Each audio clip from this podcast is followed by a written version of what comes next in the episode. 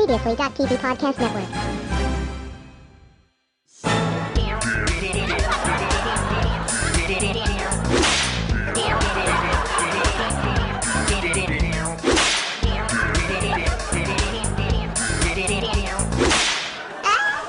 What's my name?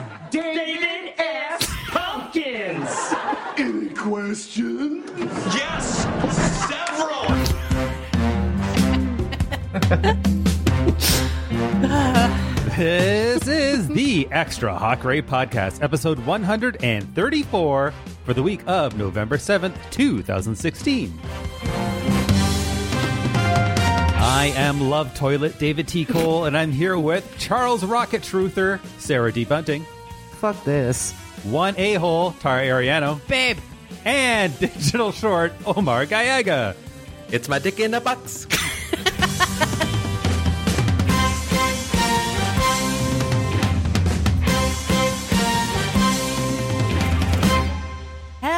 Hello, welcome back after a week off. Do we want to talk about the week off that we took? Uh, well, we didn't do an episode on that week off. No, we did That's not. for sure. Nope. Uh, yeah, our apologies. Uh, shit just happened. Yeah. Well, hopefully, in the fullness of time, we can, you know, tell you the horrible story. uh, one of us lost a limb. Uh, Another one gained a limb, which was weird. yeah. I know it's really awkward, Yeah. guys. uh, but we're back now, and while we're uh, uh, doing this sort of thing, I will say I think minis will be back next week as well. So Yes. hopefully next week we'll be back to full power, and s- full steam ahead. More dogs, Extra limbs. more dogs, shoveling in the dogs. yeah, normally we announce when we're taking a week off, but I think each of us thought the other had done it. And then people on Tuesday were like, Is there a, an episode Yeah. today? And then we were like, Whoops. I usually do that, so that's my bet. Sorry. Anyway, enough about the past. Let's look ahead to the future, I guess, or the present of what we're doing today, which is to talk about Saturday Night Live with Omar Gallaga. Welcome back, Omar. Hi, Omar. Thank you. Um, Omar, of course, covers Saturday Night Live for us at previously.tv. And I figured this would be a good one for this week because we're recording this, of course, on election eve, and SNL is always a big. A, a big part of the election coverage every four years. People, I think, that don't normally even watch that much might tune in to see the coverage of it. Omar, how do you think it has been so far this season politically?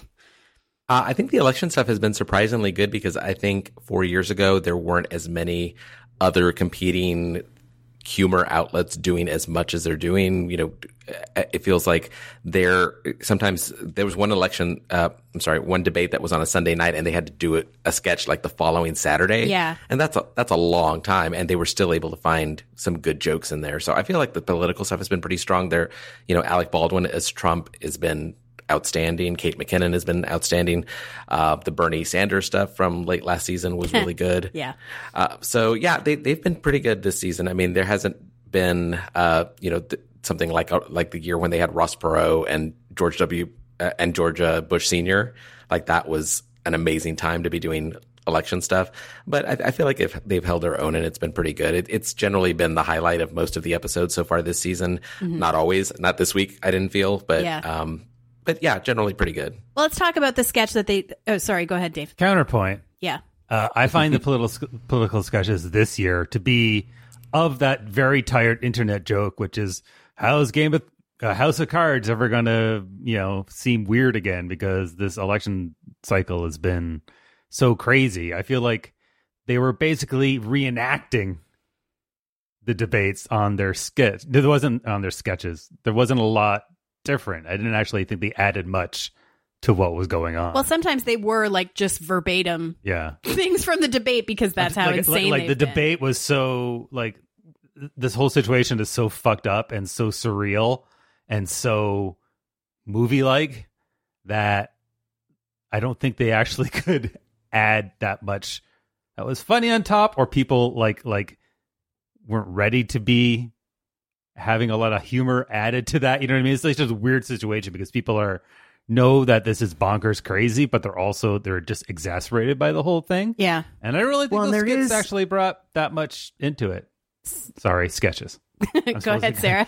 Um, Skits well, to Omar's point, like when I look back at the uh, Saturday Night Live that I never missed back in the late 80s, early 90s, and the fact that Dana Carvey's Bush won, but like began to influence, like it was more of a takeoff on on the president, but then it started to seem like the president was like trending towards the Yeah. imitation more. Like he had more of a Texas accent. He started like playing it up more, and I think he acknowledged that at some point.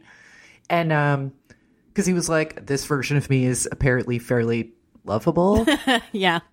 but that was that was a long time ago before the internets and when you think about to omar's point like all the different memes that are born live and die in the time between when trump does something outrageous and when this gets on the air i th- i think their only choice is to like do a straight imitation which i think they're like Alec Baldwin is amazing. Like that lip pull down he does, I thought it was Yeah. really great. On the other hand, I seldom watch it anymore unless we're talking about it here. So I feel like Kate McKinnon has found some pockets of humor where I, I don't think Hillary Clinton is an easy person to to you know make jokes of like she doesn't lend herself to parody as much as Trump does, obviously. Yeah. And I think Kate McKinnon has found little pockets of humor, little little mannerisms, little things that she can tweak in the, in the same way that Dana Carvey did back in the day. Like I feel like she's doing that really, really well and finding humor where you know that you're not seeing in memes and other places all over the internet. Yeah, I thought her best was um of the debate sketches was the town hall one where she did I'm going to attempt a casual lean and then was like super stiff. That that's the kind of thing that I think Kate McKinnon has really brought to the Hillary impression. Cuz you're right, she doesn't have any like strange mannerisms or even an accent particularly. Like I mean she kind of has a Chicago accent I guess, but yeah, it's it's harder to she I think she's more in the in the in the vein of like finding the essence of her as a person and sort of doing that as opposed to really caricaturing They- they- caricaturing her. They didn't do all those extra primetime episodes this time around. no, either. they didn't. Yeah. I, I forget if they did in 2012. although there either. was one, wasn't there one on Saturday? This past Saturday, There's one tonight, a- I think. but I think uh, it's. on a I don't think night. it's new. I think it, uh, is it Right, yeah, I I think it's think just was like new. a compilation of old stuff. It's Yeah. not like when they had the the like 9:30 on Thursday Yeah, right, episode. right, right. That was Right. only in 08. I forget if they did that again in 2012. I think Someone yeah, I think the, the Tina Tina Fey as Sarah Palin one was one of them. I bet last time, yeah, or the t- was that the time before that? I guess that was 10, eight years ago. How time flies! I know. My Oh my goodness, God. Oh, by the oh my way, I should add at this point, I'm a little bit high. how time flies for Dave on, on when he's totally high. legal prescription drugs. The, lis- the listeners don't need to know. Yeah, I think they do because I'm already feeling like I'm drifting. All right, let's keep it on point then. Let uh, let's talk about the uh, the episode that just aired, which is the Benedict Cumberbatch episode, the fifth episode of the season. It was really just the kind of the one sketch that was political. Like, let's just do that seg- segue into it with that. And Omar, in your write up, you called it cathartic. I sort of see your point, and I know what they were going for. This is it's a thing where you know in the cold open it started with Trump and Clinton uh, doing their usual thing in an interview with um, supposed supposedly Erin Burnett from CNN, and then both of the actors just drop character because they're so sick of like being so ugly all the time, and then they go to a film segment in Times Square. So talk about what you thought of it because I think I don't agree with. but go ahead, I'll let you go Well, I, first. I did say cathartic, but I didn't mean that necessarily as funny. I see. did not think it. Uh, it was not my favorite sketch. I mean, I didn't put it as my favorite sketch of the night by Yeah. far. Um, it was just been, I, but it, like you said, I see what they were trying to do. They were trying to kind of get some feel good, uh, and try to kind of raise us out of our bummer mood of, as a nation. Um, and to the degree of whether that was successful or not, I mean, I thought it was fine. I thought it was cute. Um, I didn't think it was particularly funny. Um, and, you know, just going out in Times Square and hugging random people and, oh, look at this weird guy. Let me hug him anyway. It, uh, you know, it wasn't Yeah. particularly strong or funny or make, making a point. It was just really trying to, like, yeah, we know you're tired of all this and so are we. And let's just do something out of the studio. Yeah. I mean, people I, that I follow on Twitter were like, it made them cry. And I am a huge crier, but I was like, that really? like, oh, I don't in know. the sense that we're all extremely frustrated with the historically too slow editing and pace of these sketches sometimes. Yeah. Sure.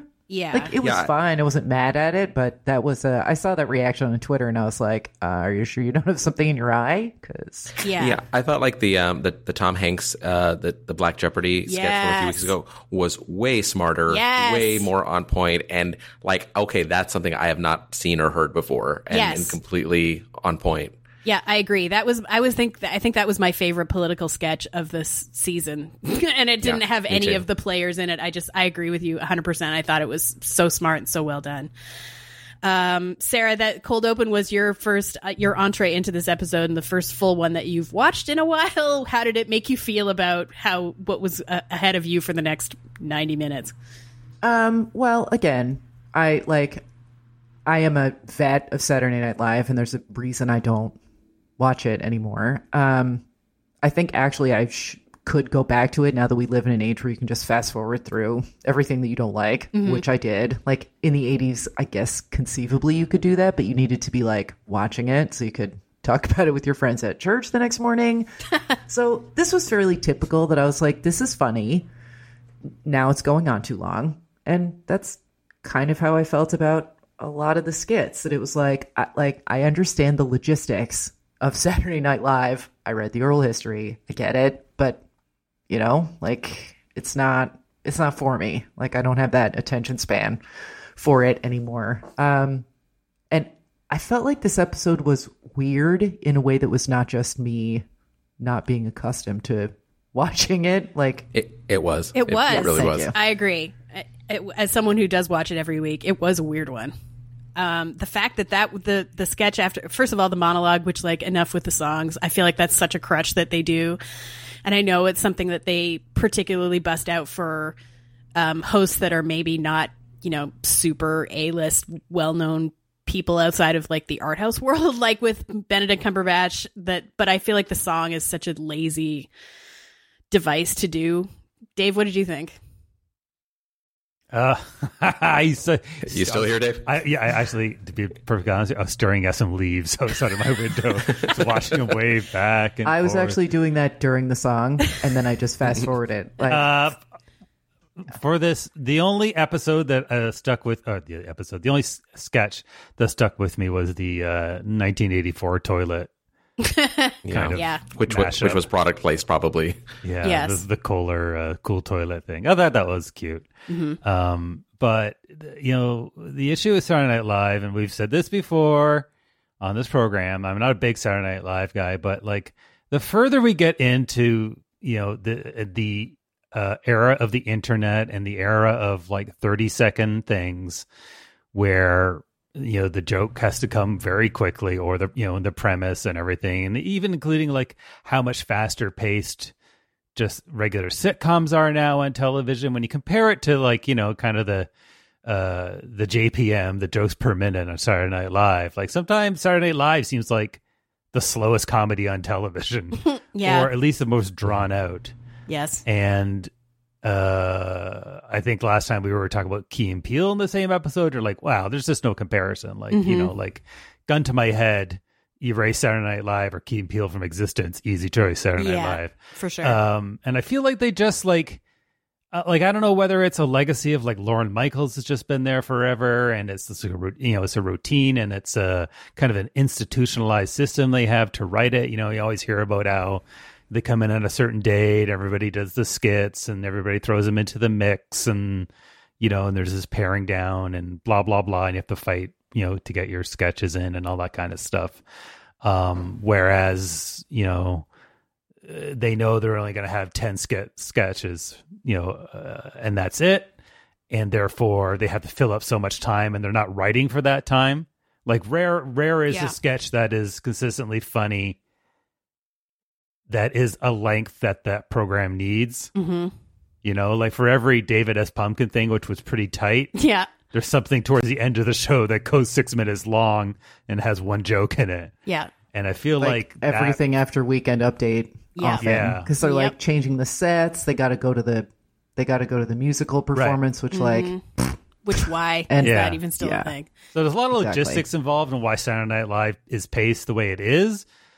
And I don't know if that's ever going to change until like people there change, you know? Yeah. Uh, and I feel like it's just like sometimes just like it's just, it's it's 90 minutes to invest in stuff that's like you know it's got eight minutes of funny in it for me sometimes you know and i i like that that toilet sketch and there's lots of uh stuff historically that is very funny Mm-hmm. but you compare it to the mass of content they do i mean their hit rate's pretty low Yeah, it's true. I mean, I, I would point to that Black Jeopardy sketch as like, as well as David S. Pumpkins, both from the Tom Hanks episode, which was the one before this, as like being exactly the right length and that you get in and you get out at the right time. Like always the problem with sketch comedy in general, but SNL in particular, because they have to do it on such a stupid timeline, is like they just don't know how to end things. And that was the other thing that was so good about the Black Jeopardy sketch, I thought, was that it was the right length. Anyway. Absolutely, yeah.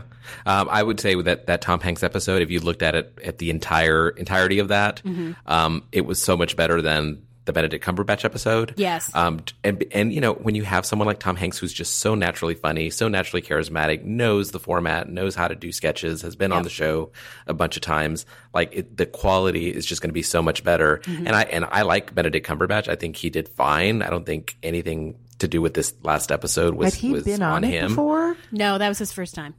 That seems Yeah. so strange to me. But anyway, sorry, continue. I thought he was fine. I thought he did it, No, you know, what he was supposed Just- to do.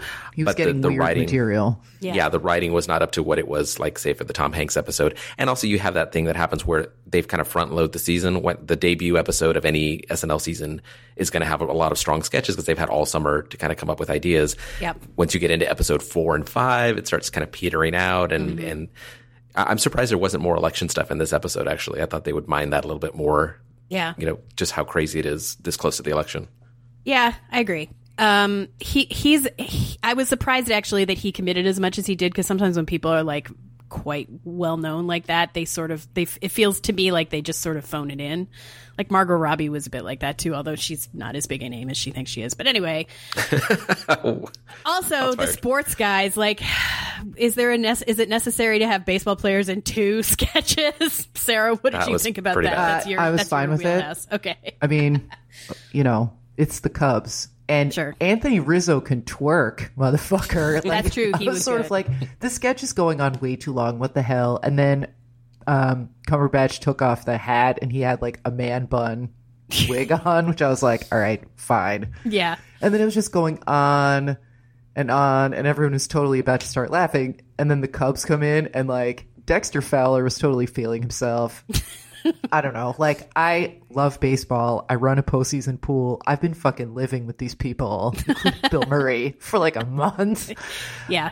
And I'm super happy for them. And you could tell they were super stoked about it. And um, yeah, I thought I thought it was fine. Like, it's the Cubs. The last time they won was 1908 before electricity even basically like I I totally get it. It was too much, mm-hmm. but I personally was fine with it. It was sort of like, "Hey Sarah, Yeah. we know you never watch this show."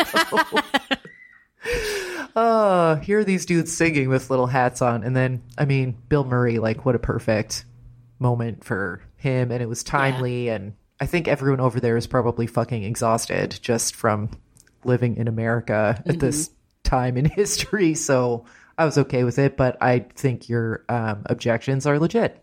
Yeah, I mean, ch- usually the athlete episodes are the ones that I mean, I never skip an episode, but those are the ones if I ever did, I would. those are the ones I fast forward through the most grudgingly. Anyway, speaking of what we normally do on the show or highs and lows in general, let us go through the categories that we have set up for uh, a general discussion of our like uh, SNL superlatives. So, Dave, why don't you start? All time best political impression. Uh, my favorite is Phil Hartman as Ronald Reagan, Yeah. not Randy Quaid, and the absolute best skit when he's the smartest man in the room, Yes. where he's like the mastermind, kind of like he's like he is pretending to have a little snooze, and whenever everybody leaves his staff, he's up on his feet. All Yeah. right, we're gonna do this and this and this and this. It Totally. was just such like a perfect like cadence to the sketch, Mm-hmm. and Phil Hartman is uh, like one of the funniest guys ever. Uh, so yeah, definitely my pick. Mm-hmm. Good Um, one. Sarah. Yes, Sarah. Um, I guess Dana Carvey, although they really mind that like too far As but- Bush or as Perot? as Bush. Okay. Mhm. Um, because that was just like a very familiar thing that you just saw every week. But and this was not an impression. This was like an actual politician being on the show. Mm-hmm. I know we we have found out some things about this guy that we don't like, but John McCain, He was really funny. Episode was, the, and I've been forgiving him for some bullshit for a long time because of that sketch and him being like, "Hey," and like Yep. rubbing his fake beard on. I guess it was Amy Poehler, who looked totally terrified. Oh my god, that sketch was so That was a really It wasn't an impression, but God bless him. Yep. Excellent honorable mention. All right. Mine is uh, Tina Fey as Sarah Palin.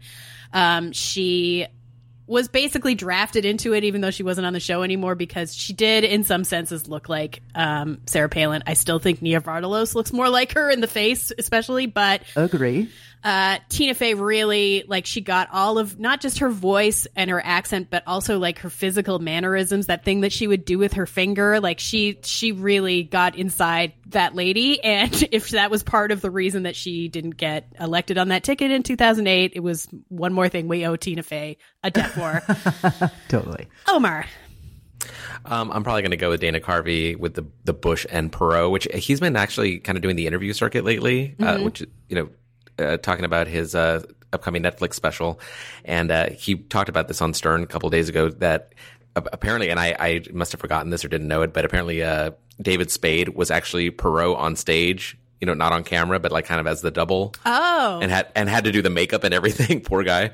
Um, but uh, but yeah, that one is pretty legendary. And um, and going back before that, I think the only one I'd have before that is as vile a human being as I think he is. Uh, Chevy Chase as Gerald Ford, just just in the sense that it kind of ushered in that whole thing of like presidential impressions that weren't impressions at all. Like hadn't didn't look like him, didn't sound like him it was just kind of creating an impression out of a habit or a ma- or some incident or mannerism. Like I thought that was pretty revolutionary for the time. Yeah. I just have to mention this before we move on. I'm still mad at Dan Aykroyd for not shaving his mustache when he was playing Nixon in the early, early, early days. Fucking commit, dude. Jesus. Nixon does not have It a mustache. It was part of that ethos of like, oh, now we don't have to look like the person we're imitating. But yeah, I agree. Totally Yeah. agree. All right, moving on. Dave, all time favorite sketch. All right. Well, I have two, so I'm going to play one, and if nobody picks the other one, I'll pick it up on, at the end of the thing. Okay. All right. Yep. Uh, my first favorite sketch is the Under Underground Records. There was about three or four of them. It was Jason Sudeikis and the girl that's now a new girl whose name I forget, Pareem No, Nasim Pedrad. Nasim Pedrad. Thank yes. you. Uh, they're they're gathering at the Juggalos. it's Take basically off. yeah, take off. yeah. Here's a little bit of it.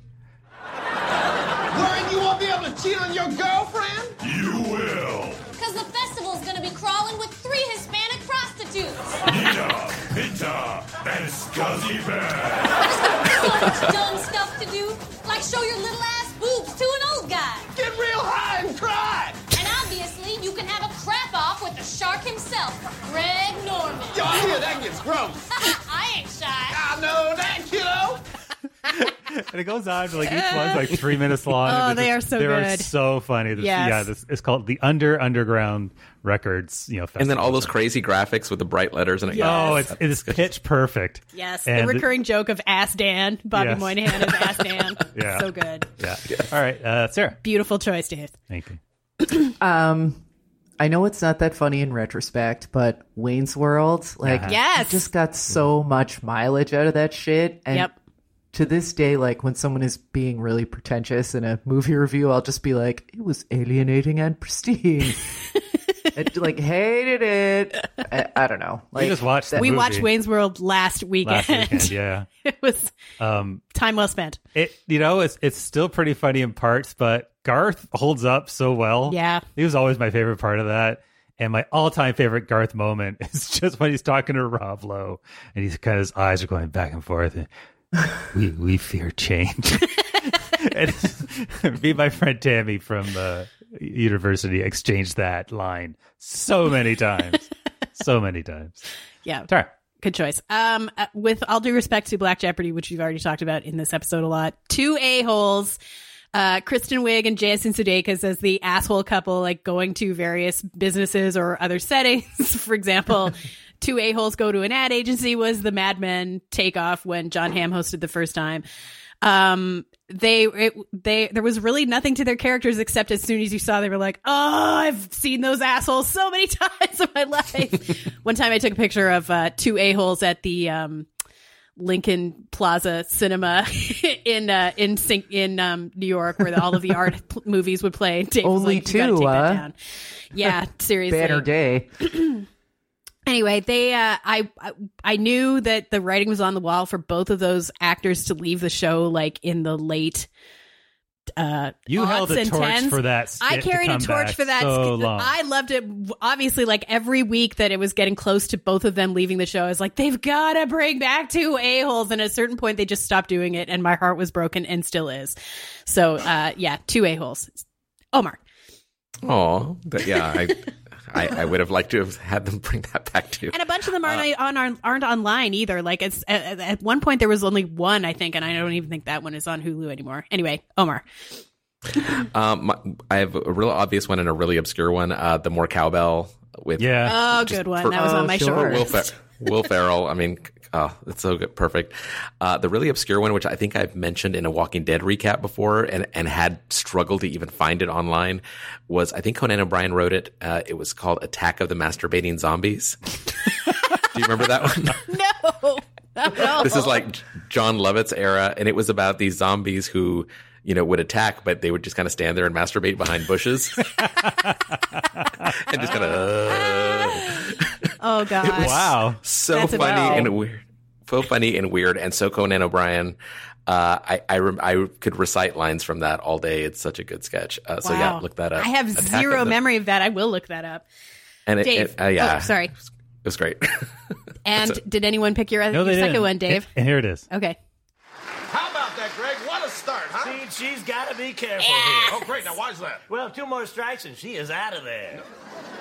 No, no, no, no. Hold on, Greg. I, you know, I think you're thinking about baseball. Oh, yeah, you're probably right. I do not know this game. It is an absolute mystery to me. Well, one thing that's not a mystery is the quality of Vagisil. Vagisil. I scream, you scream, we all scream for vagina cream.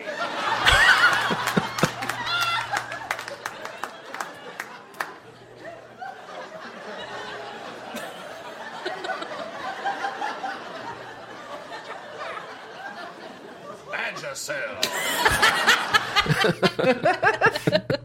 That was an excellent oh. series too. Good choice, Dave. Oh god, I love Twinkle and Stink. Sudeikis and Forte together are so funny. Will Forte is the most underrated cast member of Saturday Night Live. that I would I would agree with that argument. He was very versatile and super funny. The other, the one that never made it in because it's like I really enjoyed it, but it's not like the funniest. Is the Falconer? yes. It's so stupid. Like it, it's it's like MacGruber is the popular choice for me. The Falconer is like my MacGruber as far as like what? Yeah. that is so dumb. I love it. Yeah, I also love when, was the, when the two of them would go on Weekend Update and do uh, when they were Jon Bovi, the opposite Bon Jovi yeah. tribute I. I, I watched that one today too. Yeah, yeah. What was his Falcon's name? Unwanted. Donald! All right, moving on. Uh, all-time most baffling sketch can also be sketch whose popularity baffles you, Dave. Uh, yeah, Matt Foley, the man, the van Oh, by the river. okay. That was my Never found it honorable funny. mention. Didn't get it. It was on. I feel like it was like uh, you know, the running joke on Thirty Rock where it's like this is our 114th show and we've done Pam 115 times. Yes. I feel like when uh, Chris Farley was on uh, Saturday Night Live, this skit was on every other week, and I did not find it funny. All right, Sarah.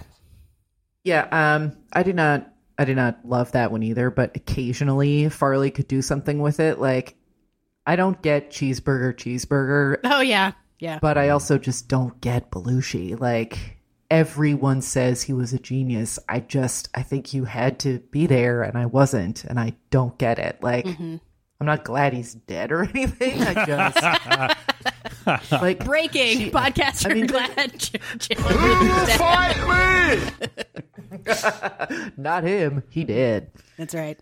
Uh, I had an honorable mention from the Belushi era also, which was Blues Brothers. Why is that a sketch? It's not funny. It's just you guys playing music and fucking around. And why was it a movie? Don't know. And also, you own a whole bar, and that was a whole thing. Like, just put put it away. No I one don't know. cares. Yes. Uh, but I'm going to say mine is Sprockets, which was also a one note um, idea that I don't know why it kept coming back. And to me was far inferior to Wayne's World in the Mike Myers pantheon and also Lothar of the Hill people, as long as we're here, which is funnier to me. Yeah. But uh, yeah, Sprockets. What about eh, what about the the the Sprockets Madonna short? dumb. Okay. But that wasn't. That was a. It was a Wayne's World. Oh, was it? Yeah. Oh, I thought. Oh, Just yeah. had a guy in a. It had, it Oh, had Garth right. in a jumpsuit, That's like right. the Yeah, yeah, Sprocket yeah, yeah. suit. It was probably the same costume. My bad. You're correct. Omar. Garth and Kat. Don't get it. Never got it. Started fast forwarding through those. I don't even remember what Garth and Kat was. It was um, what's his face? Fred Armisen and uh, uh, uh, Kirsten, Kirsten Dunst. I mean, Kirsten Dunst, Kirsten Wiig, Kirsten Wiig? doing their, their little improv songs on Weekend Update. Oh, I do like Garth and Kat. Yeah. I do not. I generally don't like any of the weekend update like skit within a skit things. Oh, I. Do. I think they're really more miss than hit. I know everybody loves Stefan. Yeah. He was okay. Mm-hmm. Uh, but like it, it seems like since like Adam Sandler hit it big, like everybody wants to get their own personal project inside there is the easiest Yes. way to insert it, Yes. And it's the biggest fish out of water. I think on that show. I mean, I appreciate at least when people are trying to do characters as opposed to like what they do with Pete Davidson and even Leslie Jones, who I love. Like when they just have them come on and basically do like four minutes of their stand up. Yeah. Like that's not what this is for. No. I will say of Garth and Kat though, I would trade all of them for more Judy Grimes, which was the uh, the Kristen Wiig travel writer character who would like just go on weird f- flights of fancy. Like, what if I talk like this? Just kidding, just kidding, just kidding. Um, that was uh, that was my favorite thing that she would do on Weekend. It seems like Kate McKinnon does it has filled that slot on Weekend Update. She kind of comes in and just does like a random character, and it's always funny when she does it. Yes, she does. Her Olya Povlatsky, the uh, depressed Yes. Russian woman, is very funny in that in that regard. All right, Uh, I'll go last on this one just in case I have a clip that somebody else may use. okay, Sarah, all time favorite commercial parody.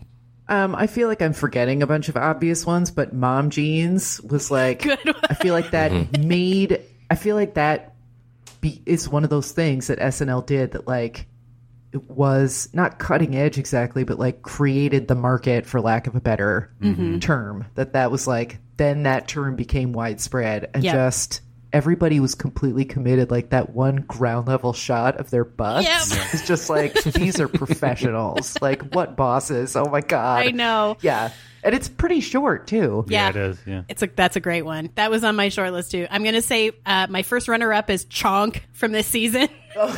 Yes, that's a great one. That was good.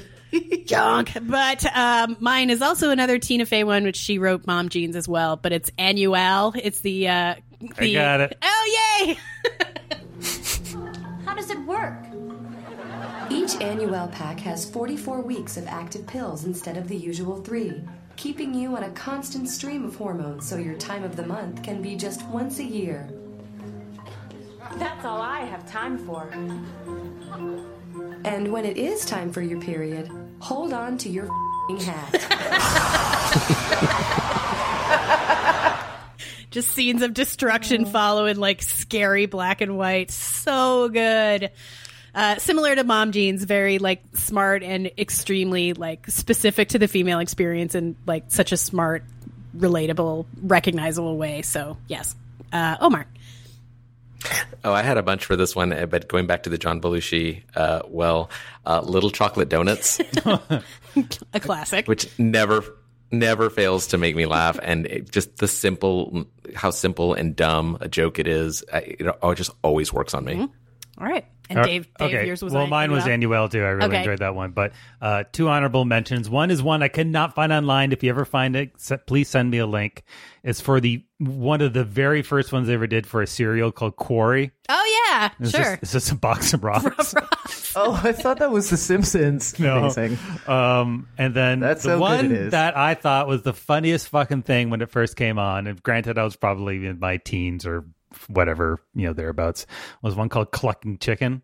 Oh yeah, sure. And, and it's one. It's a Robert Smigel. Smigel, uh, short, and it's basically it's just a cartoon narrating their own journey through death at Clucking Chicken. You know, I'm drawn and quartered and Yeah. blah, blah, blah. just keeps on going until like I'm going in your mouth now, and it it is just like really morbid, yeah. but in a really fascinating way. I thought that was actually pretty smart. It was pretty funny. Echoed in a sideways fashion on the uh, BoJack Horseman chicken episode in season two Oh, as yeah.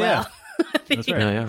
Anyway, Um, okay, so the next one is all time favorite uh, update anchor. Yes. Uh, I, or anchor team. yeah, uh, yes. And I don't think I'll be the first person to say. I think Tina Fey, Amy Poehler was the strongest. I will give a personal runner-up prize to Norm Macdonald, Mm-hmm. who I thought wasn't a very good anchory anchor, but was really funny in a Yeah. way that Norm Macdonald really was at that time.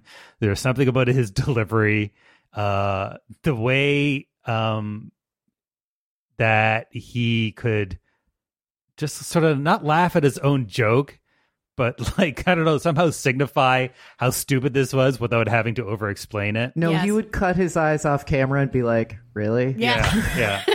Uh, that I thought was really lent Solid himself choice. well to that, even though he was not very angry. Yes, and even though it was the pre-Kindle single era, there should be a Kindle single of just his O.J. Simpson jokes because that was his Oh, his stock and trade at the time. Yes. uh, yes, very good, Sarah.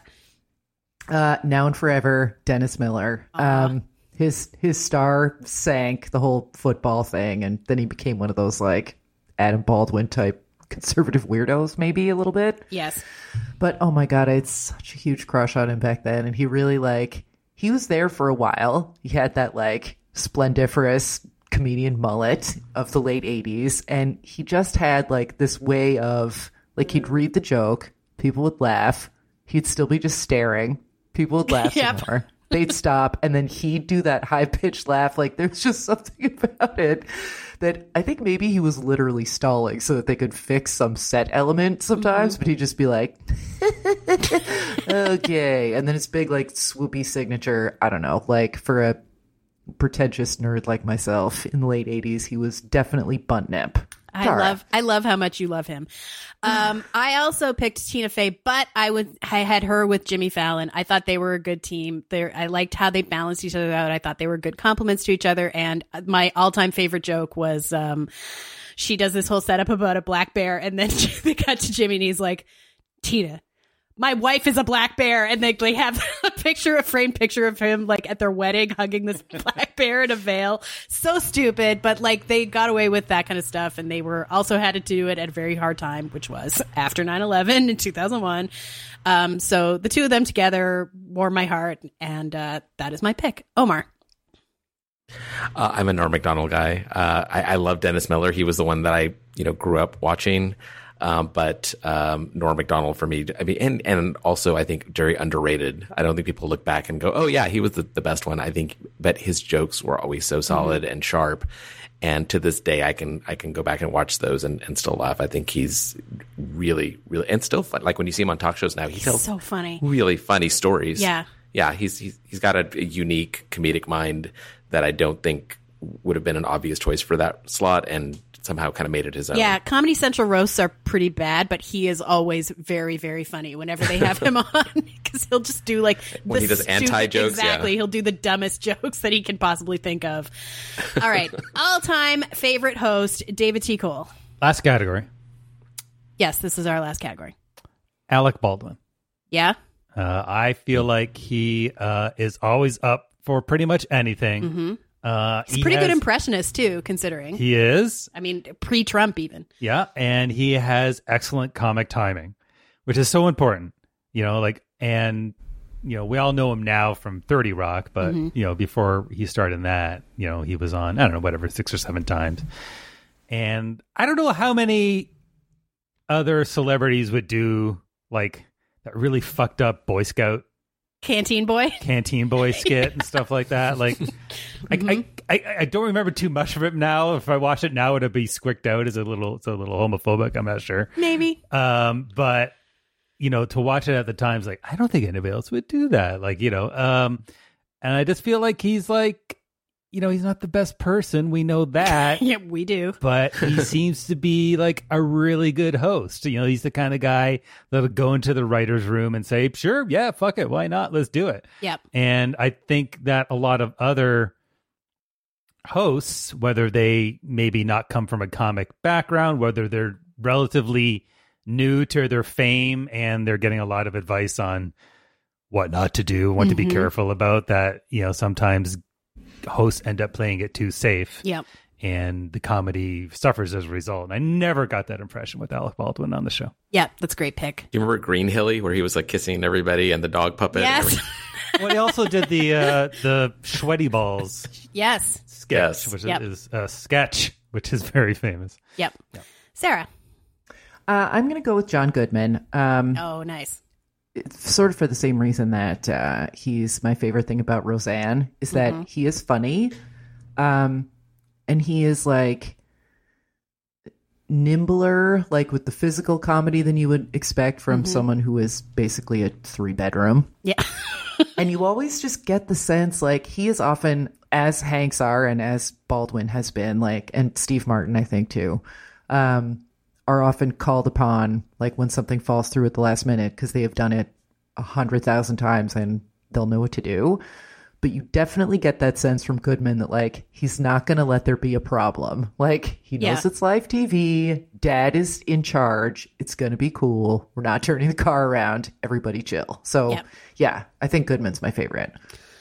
Well, I went with the Alec Baldwin of our generation, minus being a terrible person in real life, which is Jon Hamm. Um, Jon Hamm, obviously, he's my guy. I've talked about him before as a crush object, but I, I feel like he does not get enough credit for his comic acting. Um, he does a lot of more like alternative stuff, like the greatest television event in history, Simon and Simon credits remake, God, for so example, Yeah. and cameos and stuff like Children's Hospital and Angie Tribeca and this season on Last Man on Earth and stuff, and you know, voicing a toilet on Bob's Burgers. Like he just is, he's similar to uh, what as you described Alec Baldwin. Like he doesn't care; he will do anything. But he also came up Hollywood with all those people in LA that Yes, do he was- every podcast Yes, that has to do with anybody in LA. he was like, friends with everyone in the alternative comedy Yeah. scene in LA. Like he's played poker with all of them. Like he's. so I think it that's his- comes to him naturally. for sure but i feel like the, the- SNL is his opportunity to like show his comic talents off to such a mainstream audience that what wouldn't was see them what was the sketch? What was the sketch with the saxophone thing? Uh, oh, Ju- Julio, something like that. Something I like forget. that, yeah. I forget. I can't remember the name, but where it's like just fuck, coming out so of a funny, yeah. during labor. Yeah. Playing. Uh, anyway, uh, and Ham and Bubbly, the, uh, the ham and Oh. champagne restaurant. Serg- Sergio. Sergio, Sergio, thank you. thank you. Knew it was something like that. Um, and uh, I mean, all of it. He's just great. But if you actually just like seek Jon Hamm out on a podcast, you know, Never Not Funny or Comedy Bang Bang or whatever, He's like he so really- quick. Like he's funny for real. Yes. Yeah, he's so dry sometimes though too. It's like you Yeah. know he, why I like his comedy. I feel like he splits traditional American laugh with with British laugh at, Yes. and I feel like that's like as that's about as much British style humor Americans can take, and he's right up to that line, Yeah. and I love it. I mean, I don't wish him any kind of failure in his career, but I feel like he's not like he was obviously amazing as Don Draper, but he's I don't feel like he's necessarily that kind of leading man who's going to have like a Ben Afflecky type of career. You know what I mean? Like I would just love him to do a really, really good, smart FX sitcom. But until he does an, that, he's we got have an Alec Baldwin career. Probably, yeah. Yeah. Mhm. Anyway, Omar. I need to go watch Ham and Bubbly. I love that sketch. Uh, I have I have two that I think could have easily integrated into the cast had had in a different timeline. Uh, one is Steve Martin, Yeah. who I, I feel I, I think people forget that he wasn't a cast member, that he was just really early on as a guest host. Um, but he he was so good then, and even when he hosts now, you know, it's it's always great. You always know it's going to be a good episode. And Melissa McCarthy, who I feel Yeah, like could good. have easily been a great SNL cast member had things played out differently. Um, it's a little bit of diminishing returns, I think, the last time she was on, but the first two times she hosted were outstanding. Almost every single sketch she was fantastic in. So yeah, I, I, I like her a lot whenever she's on. Yeah, on. she's great. Uh, all right, so those are our choices. Uh, I will have to put one rule down, which is if Steve Martin does come on Saturday Night Live, He's not allowed to bring any banjos. Yeah. Also, Yeah. we Yeah, should good mention luck. The next episode, the first post-election episode, is going to be hosted by Dave Chappelle, and I re- I loved the uh, the news cycle of this. That like everyone I follow on Twitter being super duper excited about this on Friday, and then like on Friday morning or Saturday morning, a story came out in the Observer where he was like anti Hillary Clinton and saying she doesn't deserve to be on money and stuff. And then everyone had to be like, oh, right, he's crazy. like, this might not be great, but maybe it will or be. maybe it'll be the greatest. Or But maybe Tribe it'll be Called the greatest. Yay, Tribe Called Quest! and yes, Tribe Called Quest uh, in support of their first album since 1998. So that's uh, this Saturday. So check that out. Hello, everyone. Once again, it's time for The Blotter Presents. And actually, that's not quite as awkward a segue as it usually is, since Dave was just talking about, like, some dead creature narrating at the end of its life. You're welcome. Well, what do you know? Lifetime's uh, take on the JonBenét Ramsey murder. Who killed JonBenét also has a dead creature narrating the end of its life, namely JonBenét herself. Oh dear. Yikes. This this movie.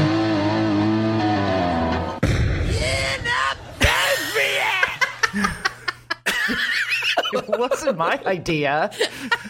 I I mean, th- this is like, and it's sort of like the only quote unquote interesting thing in the in the movie. Like, it has no reason to exist. Um, doesn't really take a position on who killed JonBenét, except to strongly imply in a scene that the same woman who played Christie Masters in Romy and Michele's high school reunion, uh, who is playing Patsy here, off JonBenét, because she's performatively crying and then she stops and peeks at the detective through her fingers, like, okay, got it. Um, but we don't really find out. Uh, the movie doesn't take a position on who killed JonBenét, except via the quote unquote acting on display, um, from which I can only conclude, and did conclude on previously.tv, that JonBenét Ramsey was killed by farts. Horrible Bud Light hangover fought with a pork roll, egg, and cheese sandwich farts that refuse to dissipate. I don't think I understand why this movie exists, except as a workfare program for our thespian friends north of the border, since the only way it could be more Canadian is if it had been filmed in the washroom of a Tim Hortons in Banff, cast entirely with Canadian Tire Manager of the Year finalists named Gordy Trudeau, who are wearing hockey jerseys and communicating entirely in the syllable A. I don't want to criticize, but Ba- you have to you have to substitute Timmins for Banff. I think. That is fine. We will also accept Timmins or Ajax. Sarnia. Um, Yeah, like please just order Michael Gill not to pronounce it tomorrow. The man played an American president in House of Cards. Not that I expected any better, and I actually feel kind of um, sorry for Eion Bailey, who I think knows Yeah, exactly what, a superfluous piece of shit he's in. But he has to play it like straight so as not to be disrespectful. But the most disrespectful out aspect of it is like whatever tween they got to narrate it as JonBenét. Like it's just completely inappropriate and wrong and boring. And the fact that this came at the end of some actually fairly interesting nonfiction reporting about the case is sort of a pity. So if that's sitting on your DVR, delete it immediately and let us never speak of it again. You know they could have done really to get around that whole having to hire a tween person and scar them for life is, uh, you know, uh, hire uh, forever pubescent voiced Yardley Smith as Lisa Simpson narrating as JonBenét. or Maria Bamford or Kristen Schaal. There's lots of baby voiced actors out there.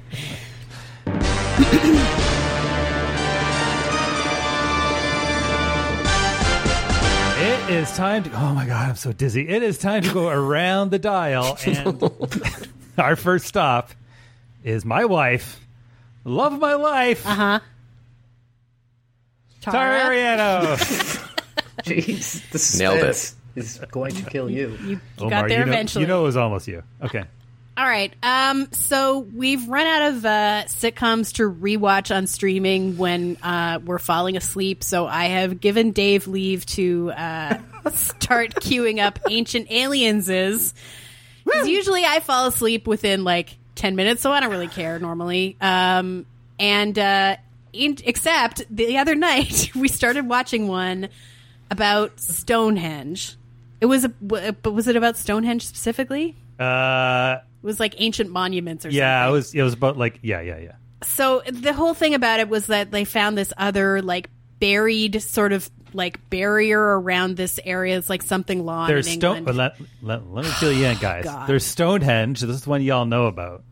There's a bigger one around Stonehenge called Woodhenge, which is just basically they found the holes with the posts. Yep. And there's another one that's sort of nearby called Superhenge, which Right. is basically a giant trench with some buried rocks in it. Right. So I got sucked into this one and started having a lot of opinions about it. Mostly that all of the ancient aliens guys are fucking dumb.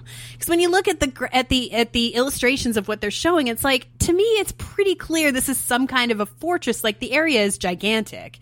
And so I said this, and Dave was like, "Be a pretty small fortress," because he thought I meant Stonehenge. Anyway, whatever. All of these guys are so. Well, hang on. Wh- what? Well, everybody, What? aliens outside of the equation. Everybody knows Stonehenge Uh-huh. wasn't a fort, I wasn't talking about Stonehenge. nor Woodhenge, or the, any of these. I didn't say circly either of them were a fortress. I was talking about Superhenge. Don't forget Oh, Avebury. God.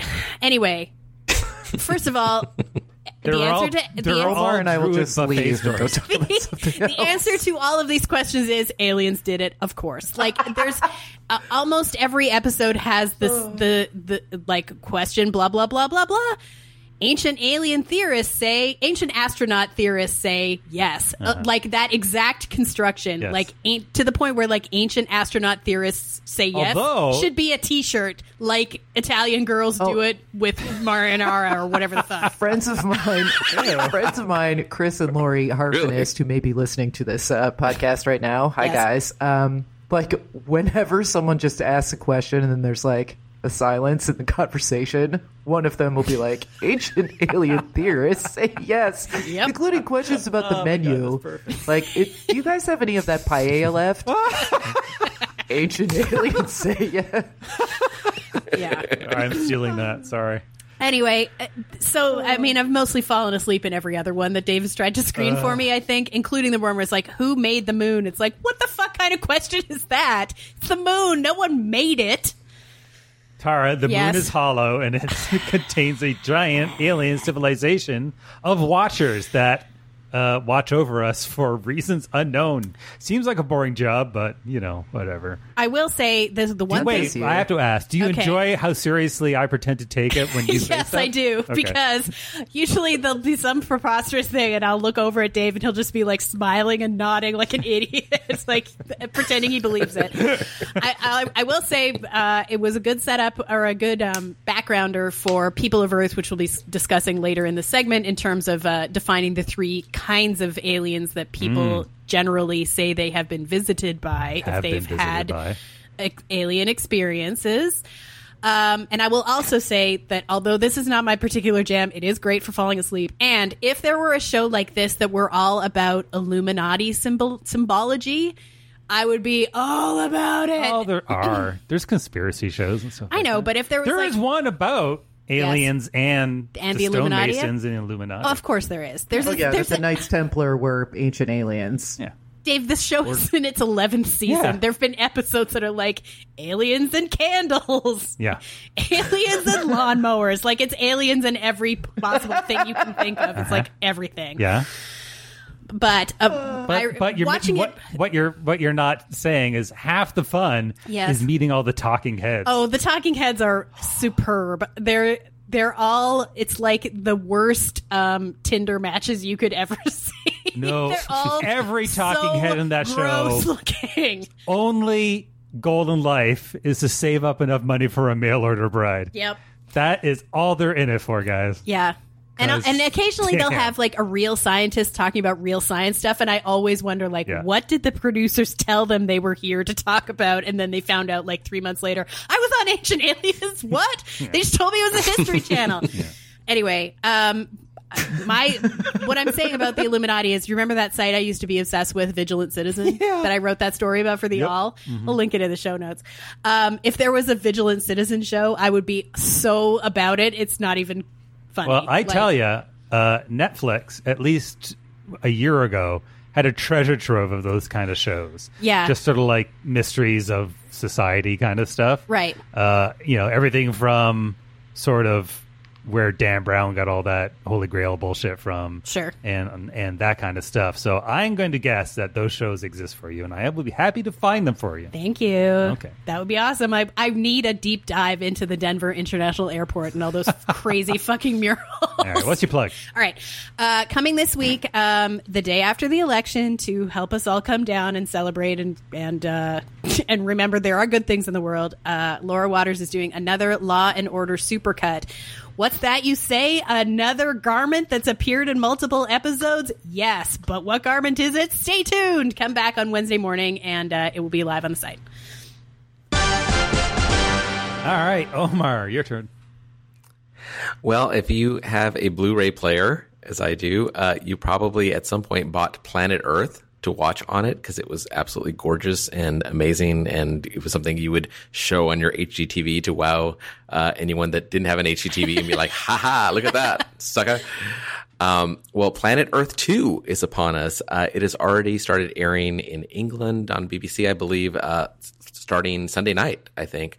And it's going to be on BBC America on January 28th. This is a six part series. David Attenborough is in it. Um, they've got islands, mountains, jungles, deserts, grasslands, and I think for the different from last time, cities. They're actually going to be showing cities, I- uh, which is interesting. Um, so the big deal with this one is that I mean they used drones this time and did you know uh, covered new species that didn't exist when they did the first series, and also it's going to be in 4K, which I'm I don't know how that's going to work exactly because my my BBC America is not in 4K, so I don't know how that's going to work. Uh, but it will probably be available somewhere for streaming in that higher quality if you have a 4K TV. Uh, but yeah, this this is probably going to be do for 4K what the first Planet Earth did for Blu-ray, which is be like, look at my amazing home theater system in jungles and and weird creatures and you know under underground and stuff. So I am much very much looking forward to that in January. Buried the lead for everybody here, which is there's an Earth 2. People who watch all the DC shows on the CW have known that for a while, Dave. Uh, also, there was an NBC show called Earth 2 back in the uh, back in the day, back in the early Well, X Files Earth- era. Mm. With the on Earth 2, I have BBC America in 4K. So who was the Nox- be nice. who was the Noxzema girl that like killed somebody or drunk dri- Rebecca drove or- Gayheart. Yep. Yeah, she was in that. Uh, oh, my a friend of mine dated her. Oh, actually. what? Long story. I'll tell you off my. Oh man. and uh, sorry, what do you got to plug there, Omar? Oh, I- I'm on, I do a podcast called Statesman Shots with my friend Tolly Moseley. Yes. Um, that is about Austin culture. We just recorded a live episode at the big Sound on Sound festival over the weekend, which is awesome.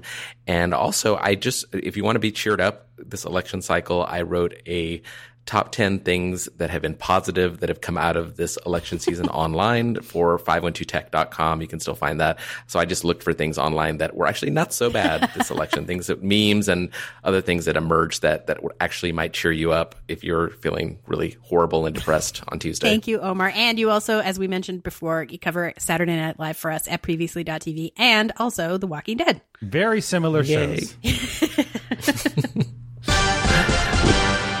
Sarah D. So, Bunting. Netflix is the crown, Mm-hmm. um, forged by ancient aliens.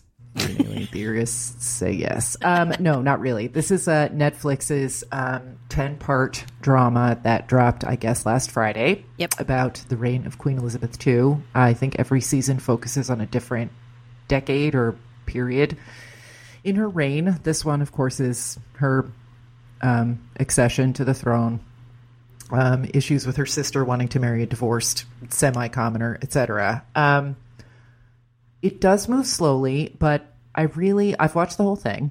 Um, did too. I adored it. Uh, Jared Harris as her father, George the Sixth, um, of the King's Speech, Colin Firth, um, was so charming. And when his well, whatever spoiler, his character dies. Like this all happened in the fifties. You get it, but um, uh, no, he was not probed by ancient aliens. But I like I actually felt that loss very much, and I thought the show did such an excellent job of how fathers are with their daughters and how difficult it is to you know go on and uh, I also think that the show is doing an excellent job, and Claire Foy as the queen is doing an excellent job making her like kind of bland and tending towards the unlikable often. And she's like, she's not selling that out at all. Like, I think they feel this is an accurate portrayal, and often many of the people around her are more interesting than she is, especially her grandmother, Queen Mary, who was constantly drinking scotch in like every single shot, no matter what time of day it was. Yep. My people. Um, but yeah, it's obviously gorgeous to look at. It's really well cast. My only complaint is that Harriet Walter as Mrs. Winston Churchill is only in like three episodes because I love her. Yeah, she's great. Um, but yeah, if you were like, well, I don't know, costume drama, blah, like it's it's really well done. There are some moments that are maybe a little much. Tara, did you guys like it as much as I did? Yeah, I started to watch it on Saturday because it seemed like Dave was going to take a nap, and I was like, "Well, I'll just put this on." I thought it was going to be his Ancient Aliens, and then he got totally sucked in, and we watched the entire season all on Saturday. Yeah, she did the same thing with me and uh, Downton Abbey once upon a time too. I was like, "Uh, "What's this? this is stupid. Let's watch another one just to tell you how stupid it still is." Yeah, Yeah. Fortunately, a Sarah Bunting never shows up on the crown, or does she? She doesn't. about the show was that you know it, it weaves in Winston Churchill's uh, post-war yeah, leadership in there too. So it's not all you know uh, royal family all the time. So it kind of like tends to break up the the uh, the story a bit, which I think it benefits from. Although there was one episode that was like all Winston Churchill, which I thought was yeah, little the portrait Smog one? thing, which I thought that was a bit Oh, much, portrait, but it was still well Yeah. acted. Um, I enjoyed it. I just thought it seemed like uh, somebody just really loved that story and wanted to put it in there rather than it being like integral to the crown stream of the story. Not Yeah, complaining, no, just thought it was an interesting choice. The I- I fog mean- episode was fascinating. I actually did not know about that at all. That piece of history totally eluded me. So that was uh, very interesting. Well, Yeah. I the thing that I can say about the show is that um, my husband and I were like on Amazon repeatedly, th- or like on Google throughout, like cr- like looking up more about whatever story had been Yeah. alluded to, or trying to like find books that we could read more about it, or trying to find illegal uploads of the Monarchy series on YouTube, which we failed to do. Um, if anyone knows where I might find that for a New York or a American DVD player, please let me know. Um, but yeah, it's really great. I You should recommend uh, it. em- email the Fug Girls. If anybody's going to know, it's them. Um, yeah, I thought it was I it was fascinating. It was great, very well acted. I did the same thing where I was particularly looking up the timeline of Margaret's uh, relationship with Townsend Oh, so sad. Yeah, that was because from what I could tell, it said that like uh, uh, they broke up like three weeks after he went to Brussels. Unless I read Wikipedia wrong, because that was No, not- I think they went on what I how I read that was that they went on like a three week vacation. realized that absence doesn't always make Yeah, the heart grow oh, maybe it was fonder, and we're like, bye. But it would not surprise me to learn that this is how it went down. That the family thought the two years apart would end it, and when it Mhm. didn't, they were like, "Oh, BT Dubs, you have to give literally everything up and right become Mrs. Townsend." And Margaret was like, "Nah." yeah. Also, uh, Mrs. Winston Churchill is the nurse who heals Chewbacca in The Force Awakens. Oh, well, that's Yes. nice. Nice little Yeah. paycheck for. What, what, for what do you got the plug there?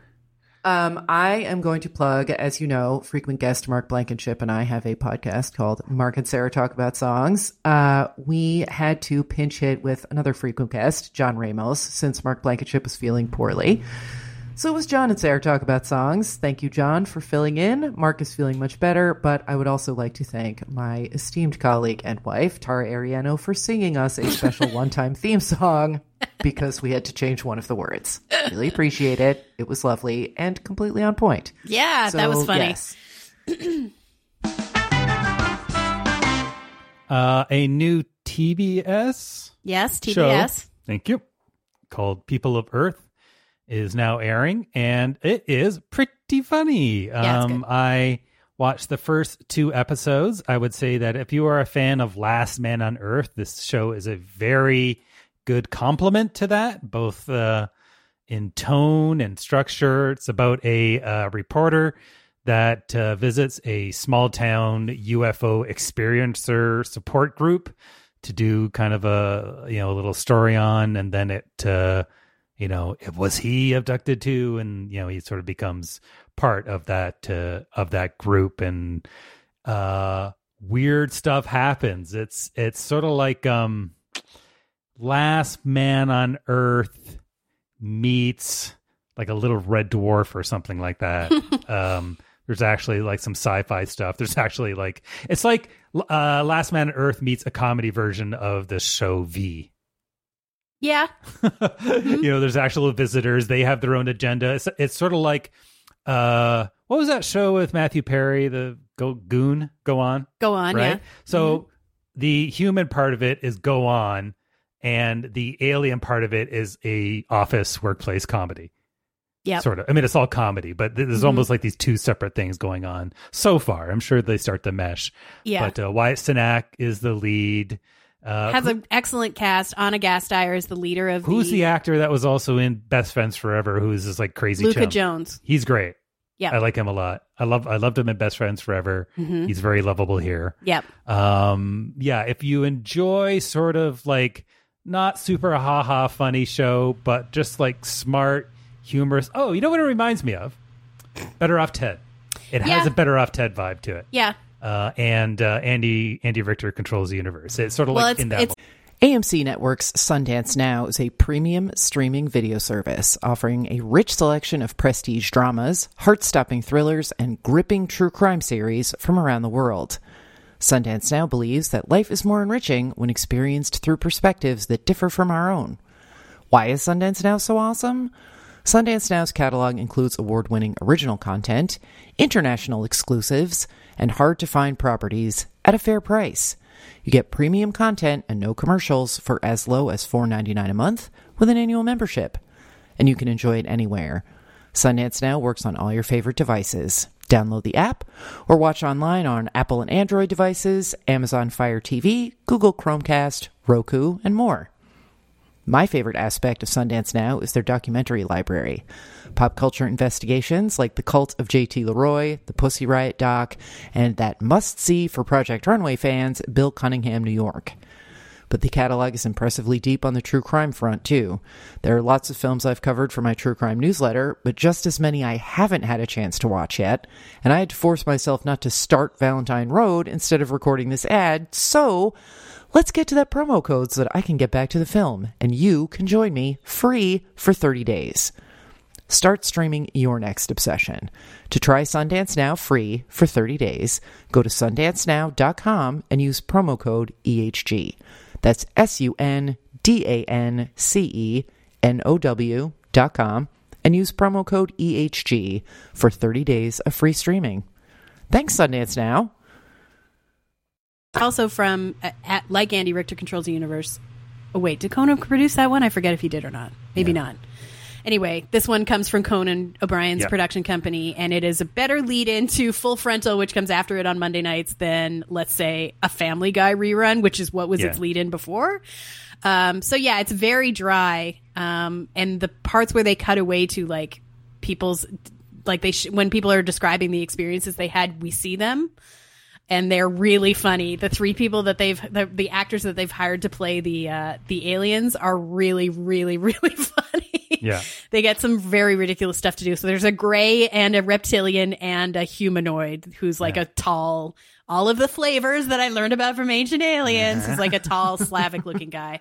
Um, but yeah, it's great. It's it's uh it's very enjoyable so far. Uh, as we record this, episode three will air tonight. Yeah. Uh, and the other show, just quickly that we watched, Stan Against Evil. Mhm. I think it's IFC. Yeah, it's IFC. Uh, it's sort of like a really kind of slower Ash versus Evil Dead. Mhm. Not as gross. The jokes are very hit and miss. I, I thought the tone was a little weird. Uh, but it, I think you liked it a little bit more than I did, Tara. I thought it was all right. I Yeah, just like John C. McGinley. I think I do love John C. McGinley. I think he wasn't getting enough to work with. Yeah. I feel like he is like kind of a one note kind of guy. And obviously his character knows more about all the weird demonic happenings that's going on in this town that will probably put him a little more into the forefront. Mhm. Uh, knowing that it came from Dana Gould, who's a really funny comedian. He created the show. He's an ex writer on The Simpsons. yeah, too. and great stand up comedian. I was a little disappointed. Um, I also thought that I don't understand the point of the daughter character. Is like, why is she such terrible. a why is she such a weird like simpleton. Yeah. She was the worst part of the show. I would Totally. I would love it if she was not part of it anymore. I agreed.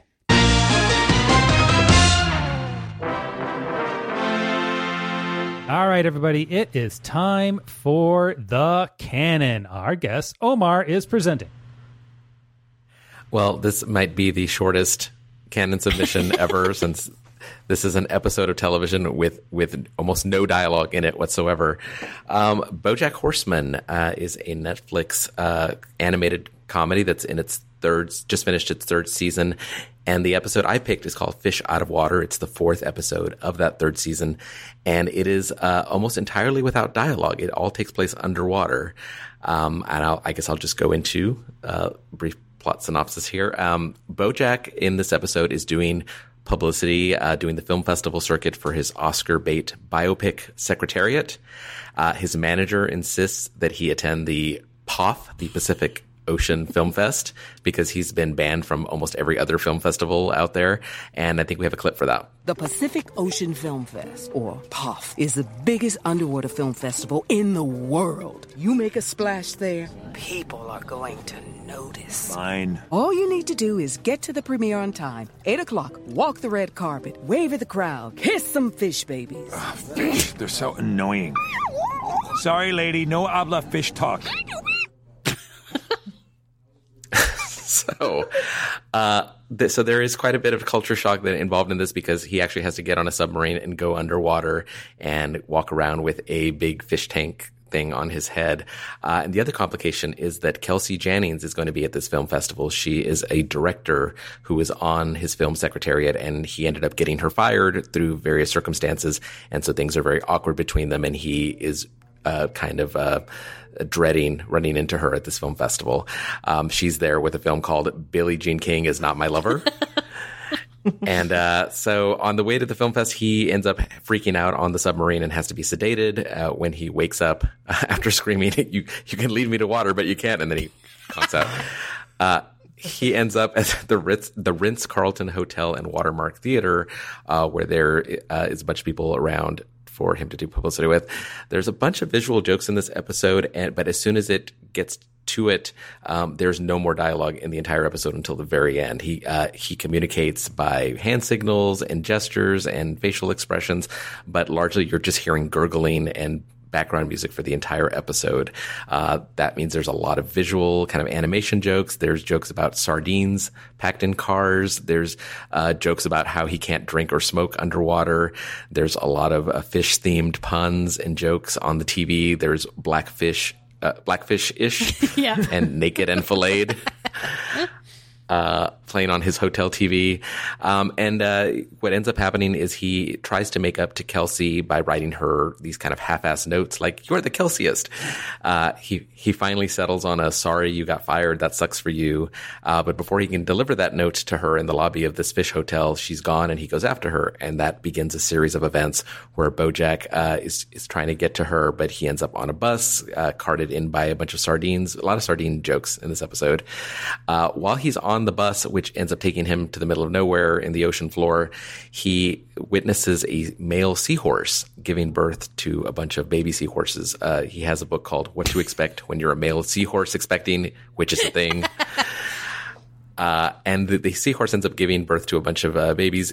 Bojack gets kicked off the bus, but ends up with one of the baby seahorses who tagged along with him. So the whole rest of the episode becomes a, a mission for Bojack to return this baby to his rightful uh, seahorse dad. Uh, but it also becomes kind of a showcase for animation on this show. Uh, BoJack Horseman is not an animated show that is known for its stunning animation, but in this episode, it gets to really play around with the format because of the lack of dialogue. It gets to explore all these uh, underwater seascapes that we don't normally see on the show. Uh, BoJack gets a crash course on infant parenting with this adorable little orange seahorse that is at first playful, but then ends up crying and hungry, and BoJack has to take care of him. He goes to a convenience store to get some seahorse milk and ends up getting chased out um, by a shark, but not before buying some fish magazine porn. Uh, this leads to a chase sequence and a lot of animated fun where he ends up at a freshwater taffy factory where the seahorse baby's father works. This all sounds like I'm in a fever Yep. dream. Is- this really fits in with Dave's illness. Omar is also high. all right. This is a whole real episode of TV. uh, but it, it all ends up with with um, Bojack returning the baby back to the uh, the seahorse's home, but then having this moment where he still kind of feels out of place after having bonded with this this baby. Um, he ends up reaching Kelsey and giving her a note of apology, but the letters are all blurred because water. Um, and but uh, the episode does end on a really strong punchline when Bojack realizes that he could have been talking the whole time. Uh, we have a clip for that as well.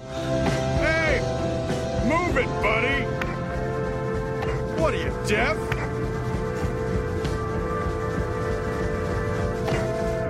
Oh, you have got to be kidding. So it ends on that that realization. Um, I really love this episode because BoJack uh, Horseman, like I said, is not an episode. It's not a show known for its slick animation, and this is one where they really get to uh, play around with that. Um, the show is really more about the jokes and the heartache and the parallels to real life Hollywood. But in this episode, it feels like it gets to express itself more visually, but still manages to resonate with the themes of the show, which is always Bojack trying to fruitlessly connect with other people to, to try to figure out what he wants out of life and why he's he can never be happy. Uh, it's about Bojack having small bits of growth among his typically selfish, self-destructive acts. And though it's missing uh, some of the key components, uh, like co-stars Aaron Paul, Amy Sedaris, and Alison Brie, by focusing completely on Bojack, it does really get to hone in on his his psyche in the middle of this uh, run of episodes all about Secretariat and the Oscar race. Uh, it reminds us of the themes that run through the series that he really is just a very damaged horse who's trying to find himself, who's trying to connect with other people. Um, there's a sadness that hangs over it, which I know is a recent trend in a lot of sitcoms to kind of have that mix of comedy and drama. But I feel like with BoJack Horseman, it really does work, and it's been like that from the very beginning of the show. Um, I think it's a stand. It's pretty remarkable as a standalone showcase of the show. You don't have to have watched all three seasons of BoJack to appreciate the beauty of this episode and, and what it brings. And I think it's a good entry point for people who haven't seen it before. Um, I was one of those people that when BoJack started on Netflix, I found it a little wobbly at first. The first two or three episodes did not grab me. It felt like a poor man's Adult Swim show, stretched out too long. But once it really found its footing, I thought it got really strong, and I've enjoyed it ever since. I think it's a very strong Netflix show. I think it's doing stuff that not a lot of the other shows are doing, especially not in animation. And uh, I know this is an unusual pick for the canon, but I think it is a good entry point and a good showcase and a good example of what BoJack uh, Horseman does best, which is to mix comedy and drama and animation in a really unique and uh, entertaining way. So I look forward to hearing what the committee thinks of it. Omar, I have to say, I always admire that you go with a bold pick. You don't go for the easy ones. This is this is going to sound like I'm I'm setting you up for a fail. I am not.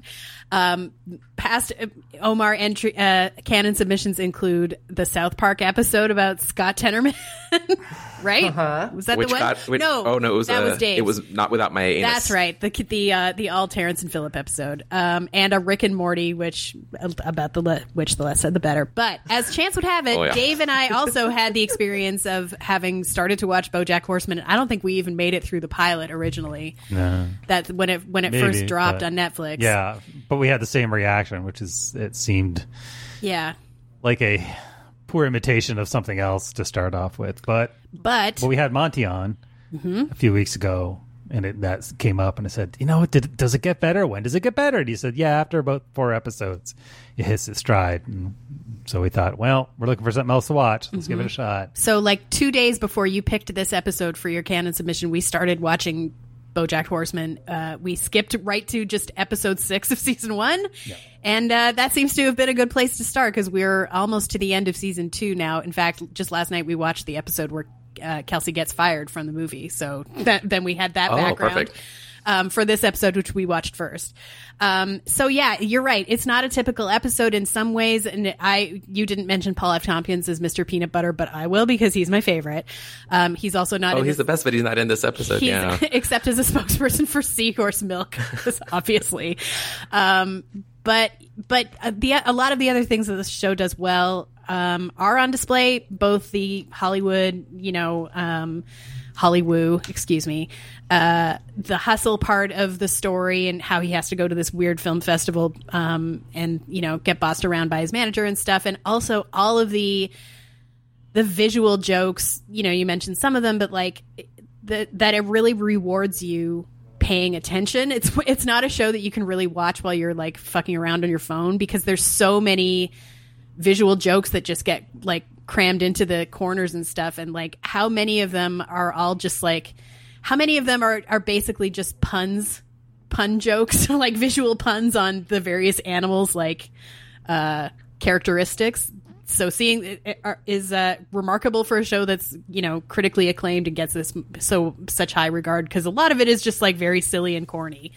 And so for that that aspect of the show to get transplanted under the ocean uh, was fun because usually it's you know land based animal jokes. Um, so yeah it, i think you did you made an excellent case. It's not a typical episode but it is a it is an interesting standalone. Um, and it was funny to what like have seen you know five or six episodes of season one and then jump ahead to this because it's so different but it was such a pleasure to watch and very uh, weirdly soothing. Um, so yeah good choice. Dave let's let let's let sarah goes last because i assume she hasn't watched this Okay. Um, yeah, I really enjoyed uh, the show as we started to watch it from you know that kind of whatever that was, maybe midpoint of season one.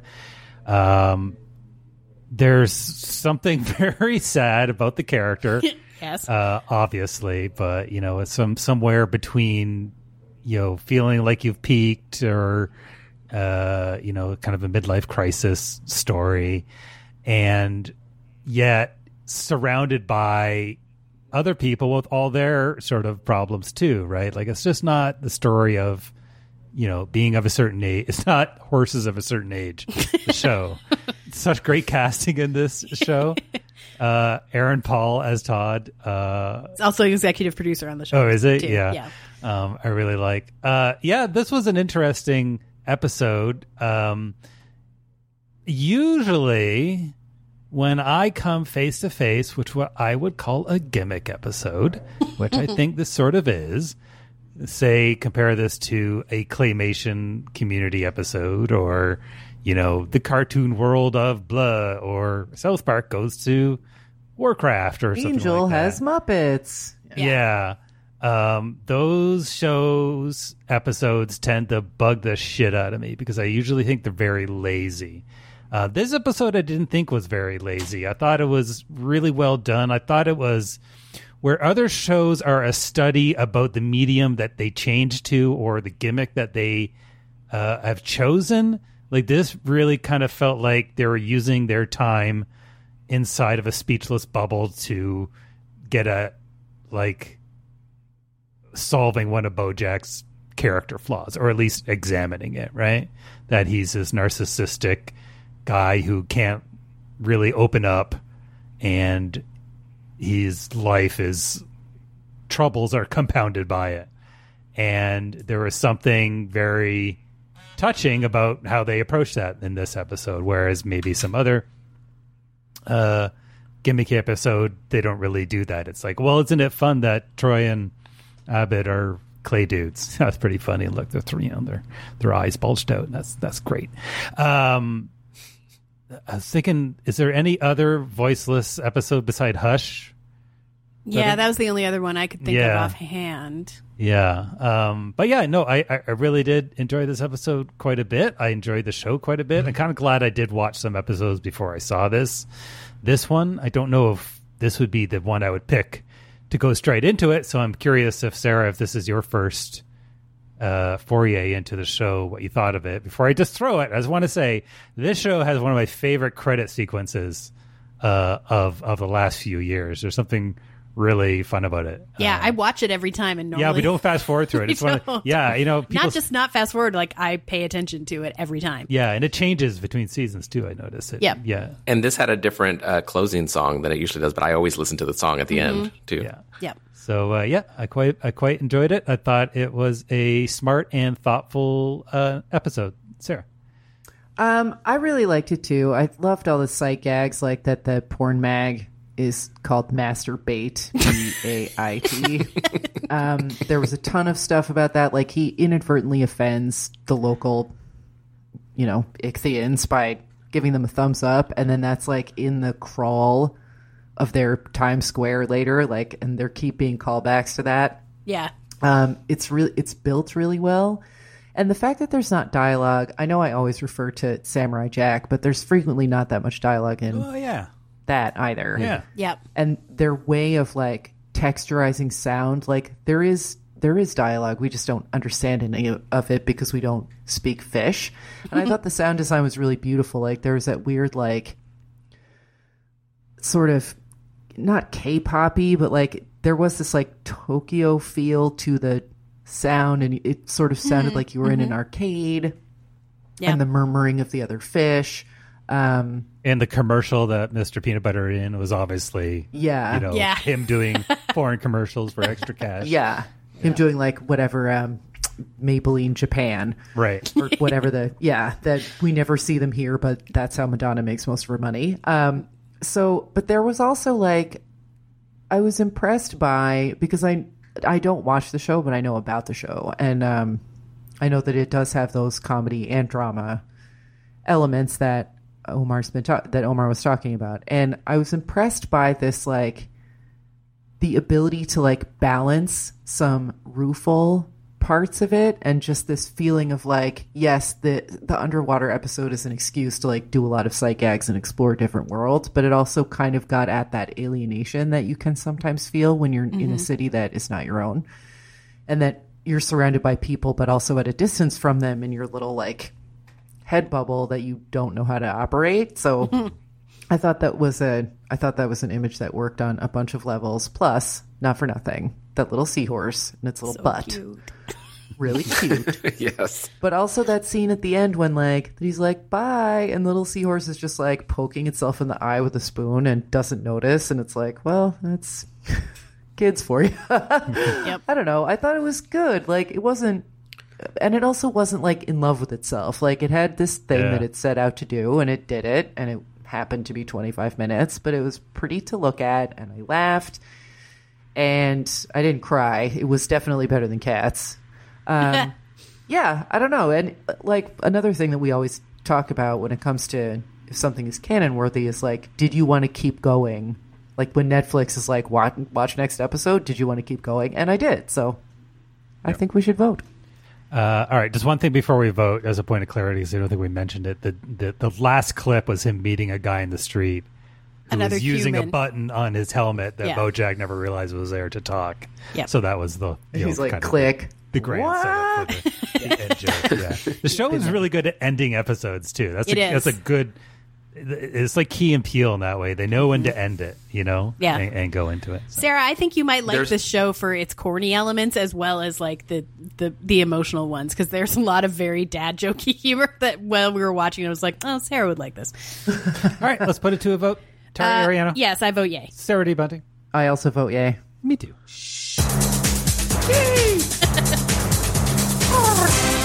BoJack Horseman, Season 3, Episode 4, Fish Out of Water. You are hereby inducted into the Extra Hot Great Canon.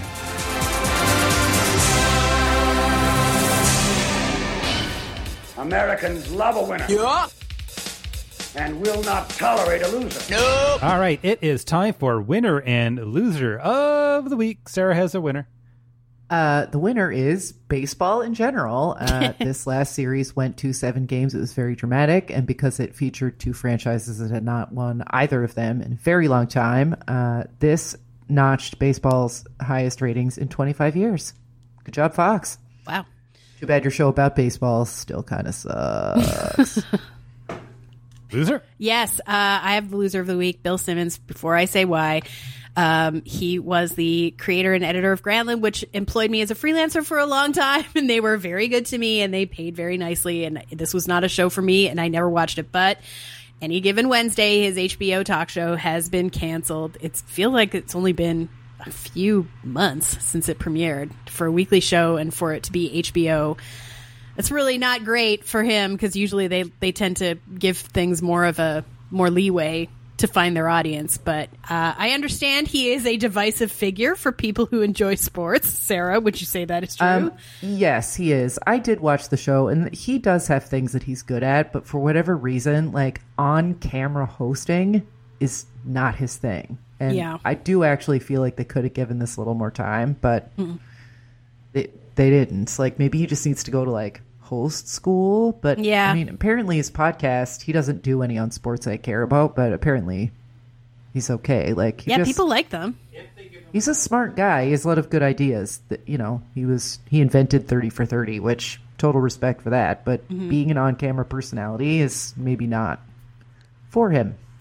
if they do give him another chance uh, there or somewhere else, they really have to do the skit where he is in that Louis C.K. episode with David Lynch to go in to get trained. Yeah. Totally. That Yes. okay. Uh, anyway, sorry, Bill. I think you'll be okay though. Uh, speaking about David Lynch, you know what time it is? Blue Velvet time. Sure, time to Oh. cut off veneer and look at the ants. I mean, it's game time. Oh my god.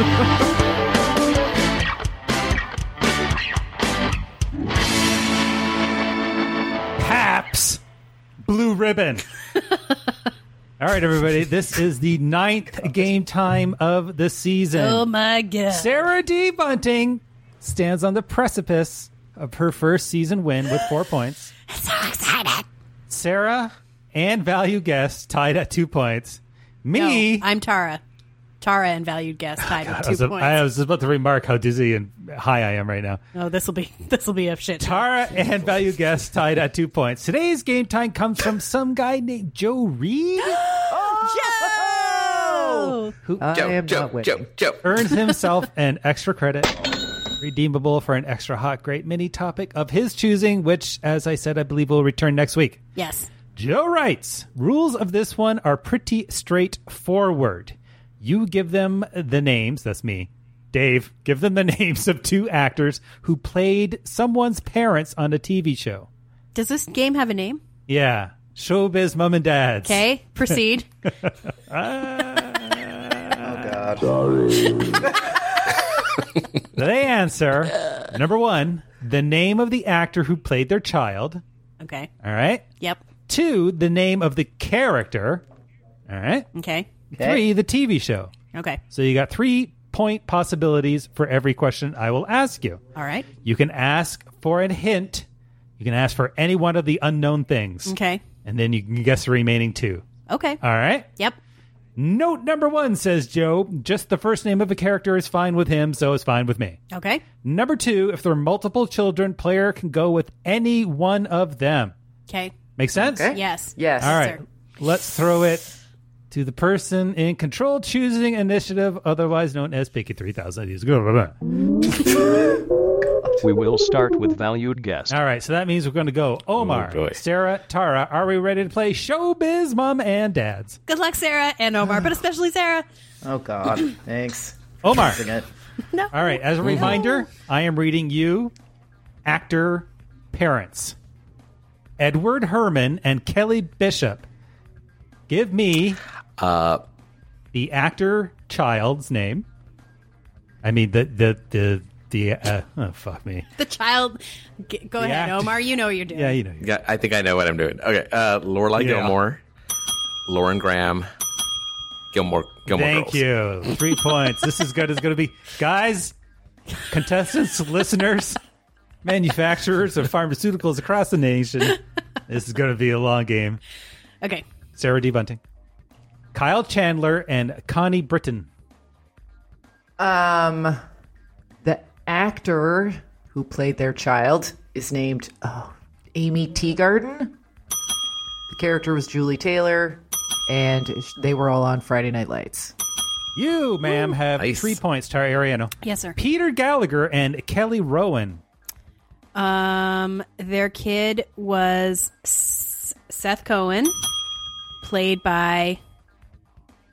Oh my god, his name has fallen out of my head. It's the OC, and his name is Adam.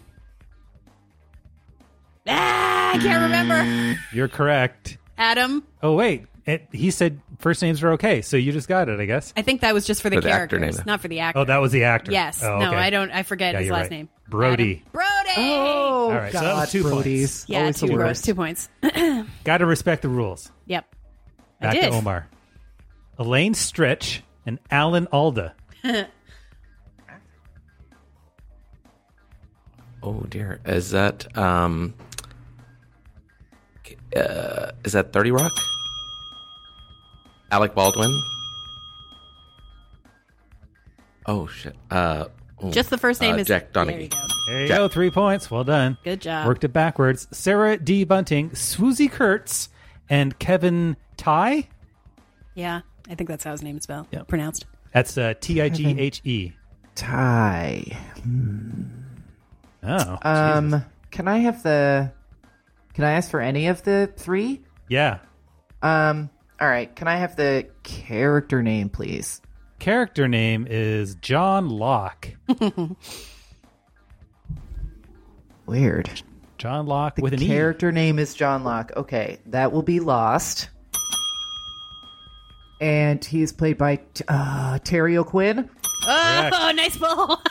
of Secrets and Lies. Boo. All right, Tara Ariano. Yes. Kate Burton and Jeff Perry.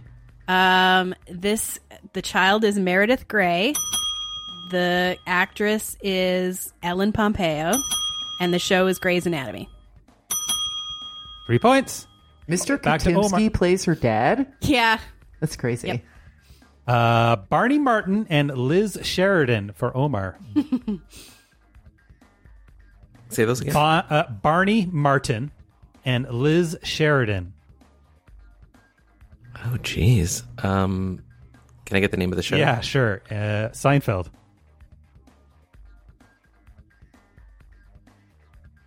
Oh, is it Jerry Seinfeld? Played by. Jerry. uh, Jerry Seinfeld. Correct for two points. that was a good question to ask for a clue on. Yep. Uh, Josh Taylor for Sarah. Josh Taylor and Stephanie Beacham. Oh,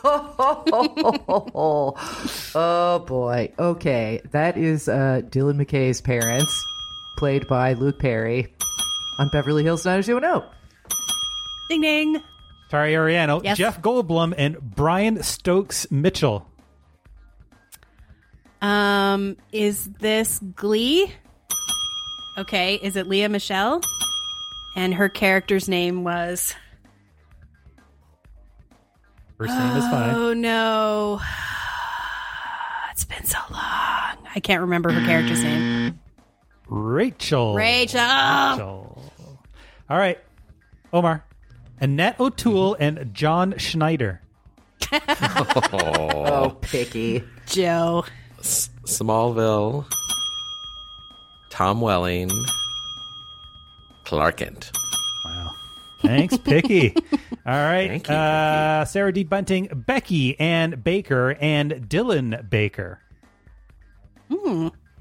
What? I think I was Uh, supposed to get this one. Yeah. Um, could I clue. have the character name, please? Character name Karen Cartwright.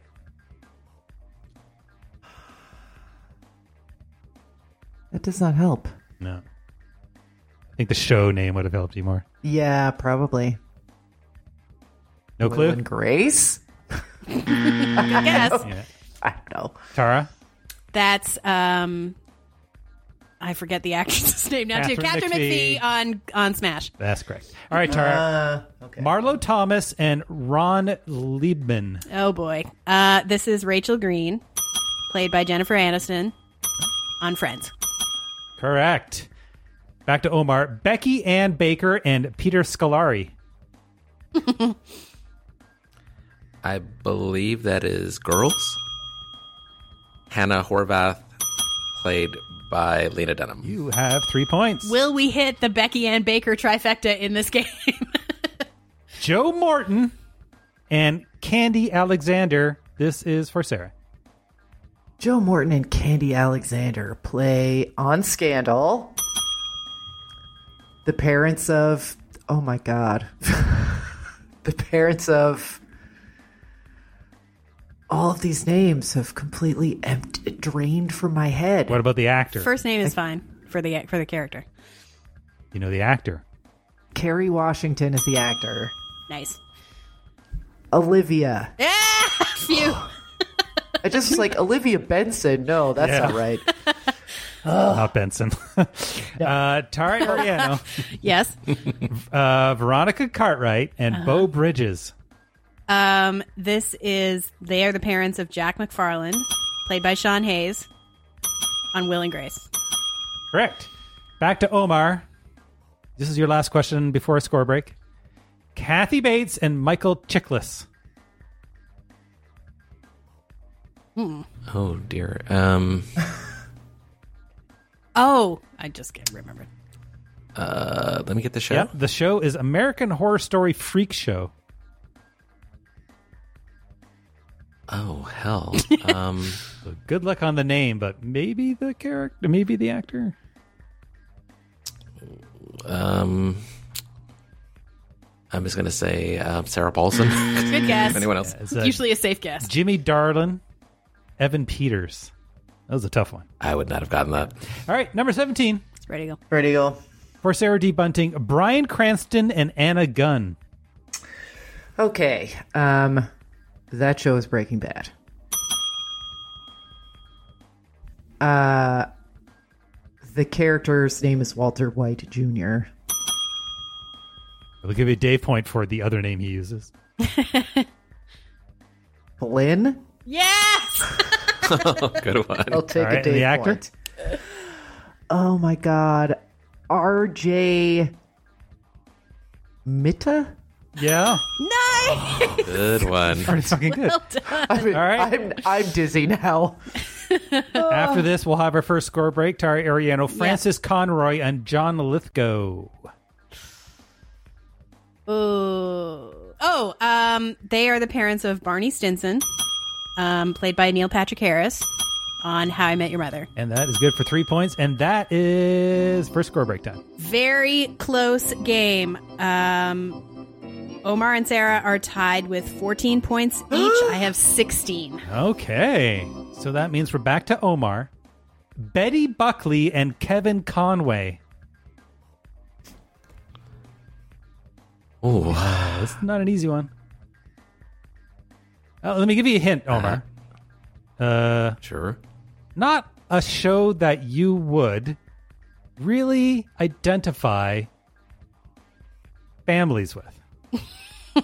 You wouldn't think there'd be a lot of families in here. All right. Yeah. Really, Dave? It obviously I'm didn't gonna help. need the show. What? Sorry, did, what was that, Omar? I'm gonna need the Oh, show. okay. The show is Oz. Ah, Oh God. what were the actors again? Right. Betty, Betty Buckley, Buckley. Kevin Conway. Was it Beecher? Well, Nope. it's Dean Winters. That's not Beecher. No, it? that's not. Uh, and uh, oh, sorry, that was the actor. Uh, Ryan O. Ryan Riley. O'Reilly. Yep. Yeah. Oh, right, right. All right, Sarah D. Bunting, Paul Johansson, and Moira Kelly. Oh geez. Okay. Um, I think the show is One Tree Hill, Nice. and uh, the character who played their kid is Chad Michael Murray. Nice. Whatever happened to that guy? More importantly, whatever happened to my memory of his character's name, of which I have none? Arnie. No, Lucas Scott. Lucas Scott. All right, Tara. Yep. Kyle MacLachlan and uh, Deacon, D I C H E N Lachman. Dyken Dyken? Lachman? Yeah, sure. Uh, I do not know. Show. Agents of Shield. No idea. Wait, wait, wait, wait. Is it um uh Chloe? Is that her name? The character's name? I forget her name. Chloe Bennet is the actor's name. Dang it. Skye slash Daisy Guy slash slash Daisy. something else now. Quake or something like Who that. cares? All right, Omar, exactly. Gretchen Mol, and Dabney, Dabney Coleman. Oh, gross. Okay, that is Boardwalk Empire. and that is Jimmy, Played by played by, oh God, uh, Hedwig, dude. um, Michael, um, oh God, it's, um, Pitt. Nice. Oh. That's the gift That was so for anybody. yeah. Sarah D. Bunting. I was thinking Dunn, Michael Dunn. No. That's a different guy. Dean Norris and Sherry Stringfield. Dean Norris and Sherry Stringfield. Sherry Stringfield. Uh huh. I, I have a feeling I know what this is, but all right. Could I have the show, please? At no point in your rambling, incoherent response were you even close to anything that could be considered a rational thought. Everyone in this room is now Domer. dumber Domer. for having Domer. to it. Under the dome. yes, that thanks. Thanks for that. Um I could draw that little fuckwad. Oh, what was his character's name? I don't remember. I don't know. Fucking dome. All right, but Tara. Well, it's Junior. Yeah. James Junior. Yeah. But I can't remember the actor's name. after Alexander Koch. of course. Yeah. I think it's oh. the other the, the other Koch brother. Crotch. Okay. Ruining America. Tara Ariano, Yes. Courteney Cox, and Brian Van Holt. Okay, they are from Cougar Town. They are the parents of Travis, who was played by Dan Byrd. Spell Nice bird. B Y R D. Very good. That's you get wine. Dave Point. That's that's okay. That's. Susie Essman and Bob Balaban. Omar. That is Broad City, Nice. and it is um. Oh oh oh oh uh. Uh oh oh oh oh. oh. Why can't I think of their names? Uh uh. Oh crap! I completely. Uh. Oh, this is painful. I know their names. Uh. Think of the actor's name because I think they might be the same. First names, anyways. Oh, Ilana. Ilana. Uh, That's good for the that's good for the character, but not for the actor. Okay, Ilana. okay, well, two out of three is not bad. Glazer. Glazer, yeah. Ilana Glazer. All right, Sarah D. Bunting, Jamie Lee Curtis, and Rob Reiner. Oh, Character name, please. Character name is Jessica Day. Aka Ah, Christ. New girl. Oh, okay. Um, And you need the actor. Deschanel, the one that's not Bone. Zooey. Thank you. Yeah. Nice. Way to work it backwards. You really asked for the right the Ass right clue on that backwards. one. Jean Smart Yep. and brother of Nora Dunn, Kevin Dunn. Tara, as you, Um, as you informed me not so long ago. Mm-hmm. I believe this is Samantha Who. Okay. Wow. Um. So that's Christina Applegate, and she played Samantha. Correct. Who? Newly. That's Newly. right. Omar Gallaga, Michelle Forbes, and Brent Sexton. I have no idea what what show is that. You want the show? Yes. Mm-hmm. The show is The Killing. Or as we like to call it here, Is the actress name Michelle Enos? Katie Findlay. Yeah, they're the parents of the dead girl. Yeah. Oh, Any I idea thought that was of the gonna be character? Star Trek: The now, Next think about the Generation, character's name perhaps. because if you could think about the ad at the time, you might get the first name, which is all you. Oh, Rosie, Rosie, whatever. Yeah, something. there you go. Oh, one point. I thought I didn't know we're still on. Okay. Yep. Okay. Uh, it was one point. Sarah D. Bunting, Sarah Paulson, and Zachary Quinto.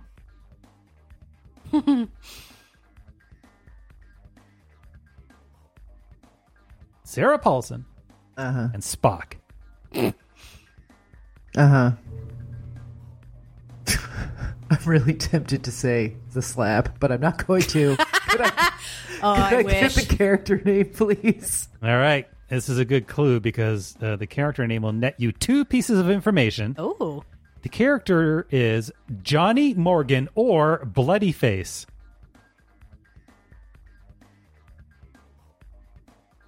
Bloody face. Yeah. So do you know the Is show? American Horror Story also Freak Show? I think you should give it to her. It's not Freak Show, but it's American Horror Story.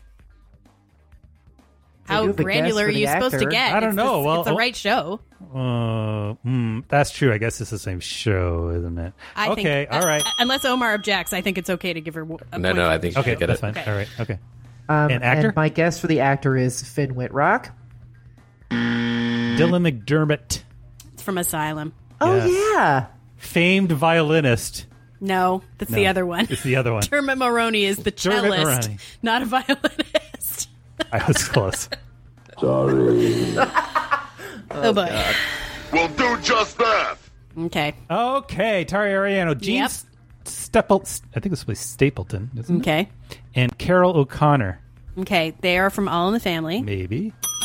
They are the parents of Gloria, who was played by Sally Struthers. Three points. Nicely Omar, done. Harry Hamlin, mm-hmm. And Lisa Rinna. Rinna. Oh, Arhama. Oh, little rough. what the hell show were they on? Uh, I'll have to get the show. Want the show? The show is Veronica Mars. Oh, um, Duncan. Oh, wrong one. The other dude. Uh, You got the actor, I guess, that you can still guess. Yeah, you can guess the actor's name. I'm not gonna get it, but I knew I could see his face. Jason Dohring and was the actor. Logan Echolls was the Yeah. character you're looking for. Dang it. All right, Sarah, Ben Vereen and Vereen Wants, Watson Johnson.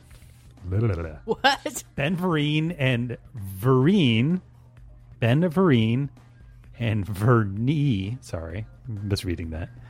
Ben Vereen and Vernee Watson Johnson. Uh, could I get the character name, please? Jesus. I took a year off my life. the character's name, and I assure you I'm reading this correctly, even though I'm about to pass out, is Will Smith. Fresh Prince of Bel Air. Actor? Nice. Will Smith. No, that's right. It's like, wow, really? All right, uh, bring us into our second score break. There is another Will Smith who's a writer and it also starred on The Thick of It, who is a white gentleman. He was the nerdy conservative guy in The Thick of It. Morgan Fairchild and Yep. Kathleen Turner. That they are the parents of Chandler, played by Matthew Perry, on Friends. You are correct. Score break. That was uh, that was uh, 33 of 54. Still quite close. Omar has 20, Sarah has 21, I have 28. Okay. So I've collected all of Joe's questions that have possible alternative answers Ooh. from now to the end of the game. Exciting. And this is how it works. You don't guess the extra ones, but basically they're like uh, a difficulty bonus. So if you go for the difficulty bonus straight out instead of the easy answer, you can gain bonus points based on how hard Joe thinks that answer was. Okay. All right? Yep. So you're still only answering one thing for each of those. Uh, but if you match Joe's secret answer, you get bonus points. Okay. Got it. Omar, Martin Sheen Okay. and Jane Fonda.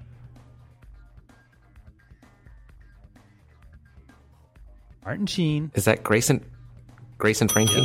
Nice. And we're looking now for the character name. You need character and actor still. But they have more than one kid. Uh, Yes, there's more than one possible answer, oh, oh, oh, the kids. Uh, but you just give one Is answer, one of- and if you match Joe, you get bonus points. actor or character? Either. You still got to pair Oh, them uh, together, is- but you know. One of them is Baron Vaughn, the actor. He's the kid of the other No. couple. Oh, Uh, oh, oh. Brianna Hanson is June Diane Raphael. Or for a bonus point, you could have said Mallory Hanson, who's played by Brooklyn Decker. All right. Oh, okay. But you didn't. Sarah D. Bunting, Elliot Gould, and Christina Pickles. Elliot Gould and Christina Pickles. Oh God. Character name, please. Monica Geller. Ah, fuck. Friends. Different strokes. Different and the actress? Strokes. Um, should I guess the other kid? No, to see you, if you're was- locked out of that now. Oh, I am. Okay. Um, that is Courteney Cox, Arquette. I'm only giving you the bonus points if you get both of those as your uh, answers. Tara Ariano, Grace Zabriskie, Zabriskie. Zabriskie, and Uh-huh. Bruce Dern. Okay, they're from Big Love. And they're the so I'm supposed to try and identify the the less known person? You're supposed to answer whatever you want. If you match Joe's special answers, you get extra points. All right. Well, I can't remember the other guy's name, so I'll just say um, Bill Paxton, and he played Bill Henrickson. You are correct.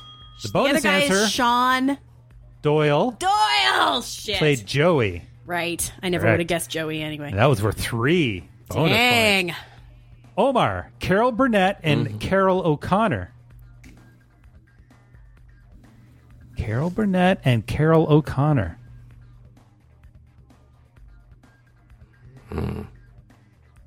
I, I need the show for that. Mad About You.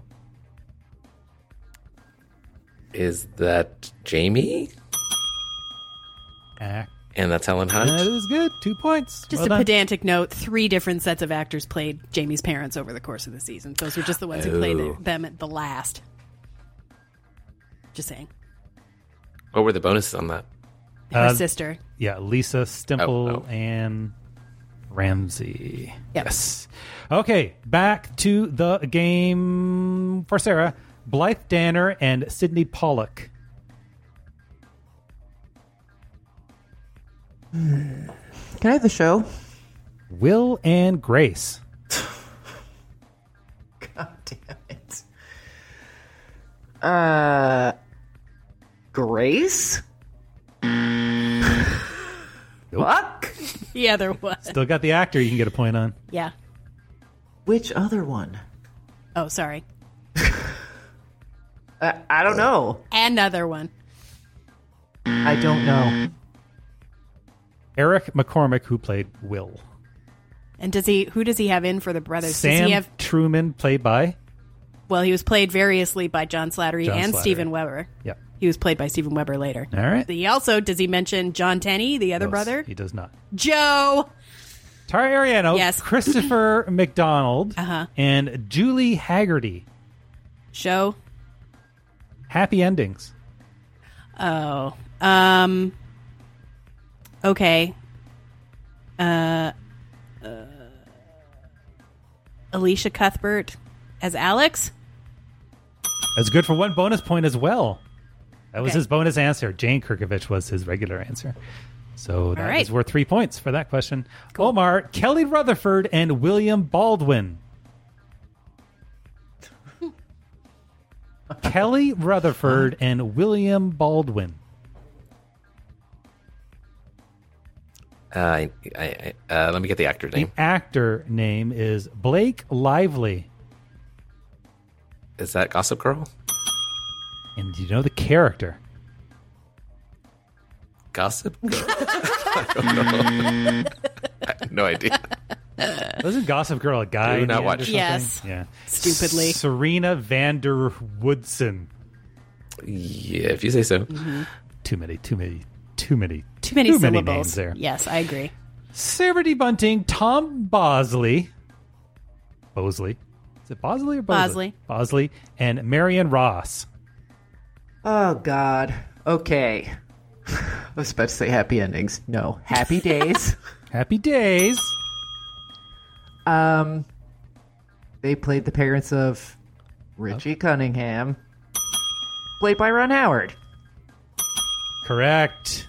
Your bonus answer was Joni, played by Erin Moran. Moran, I think. Yeah, what a Moran. Yeah. I'm forgetting that wrong. That was worth two points, but you didn't get that one.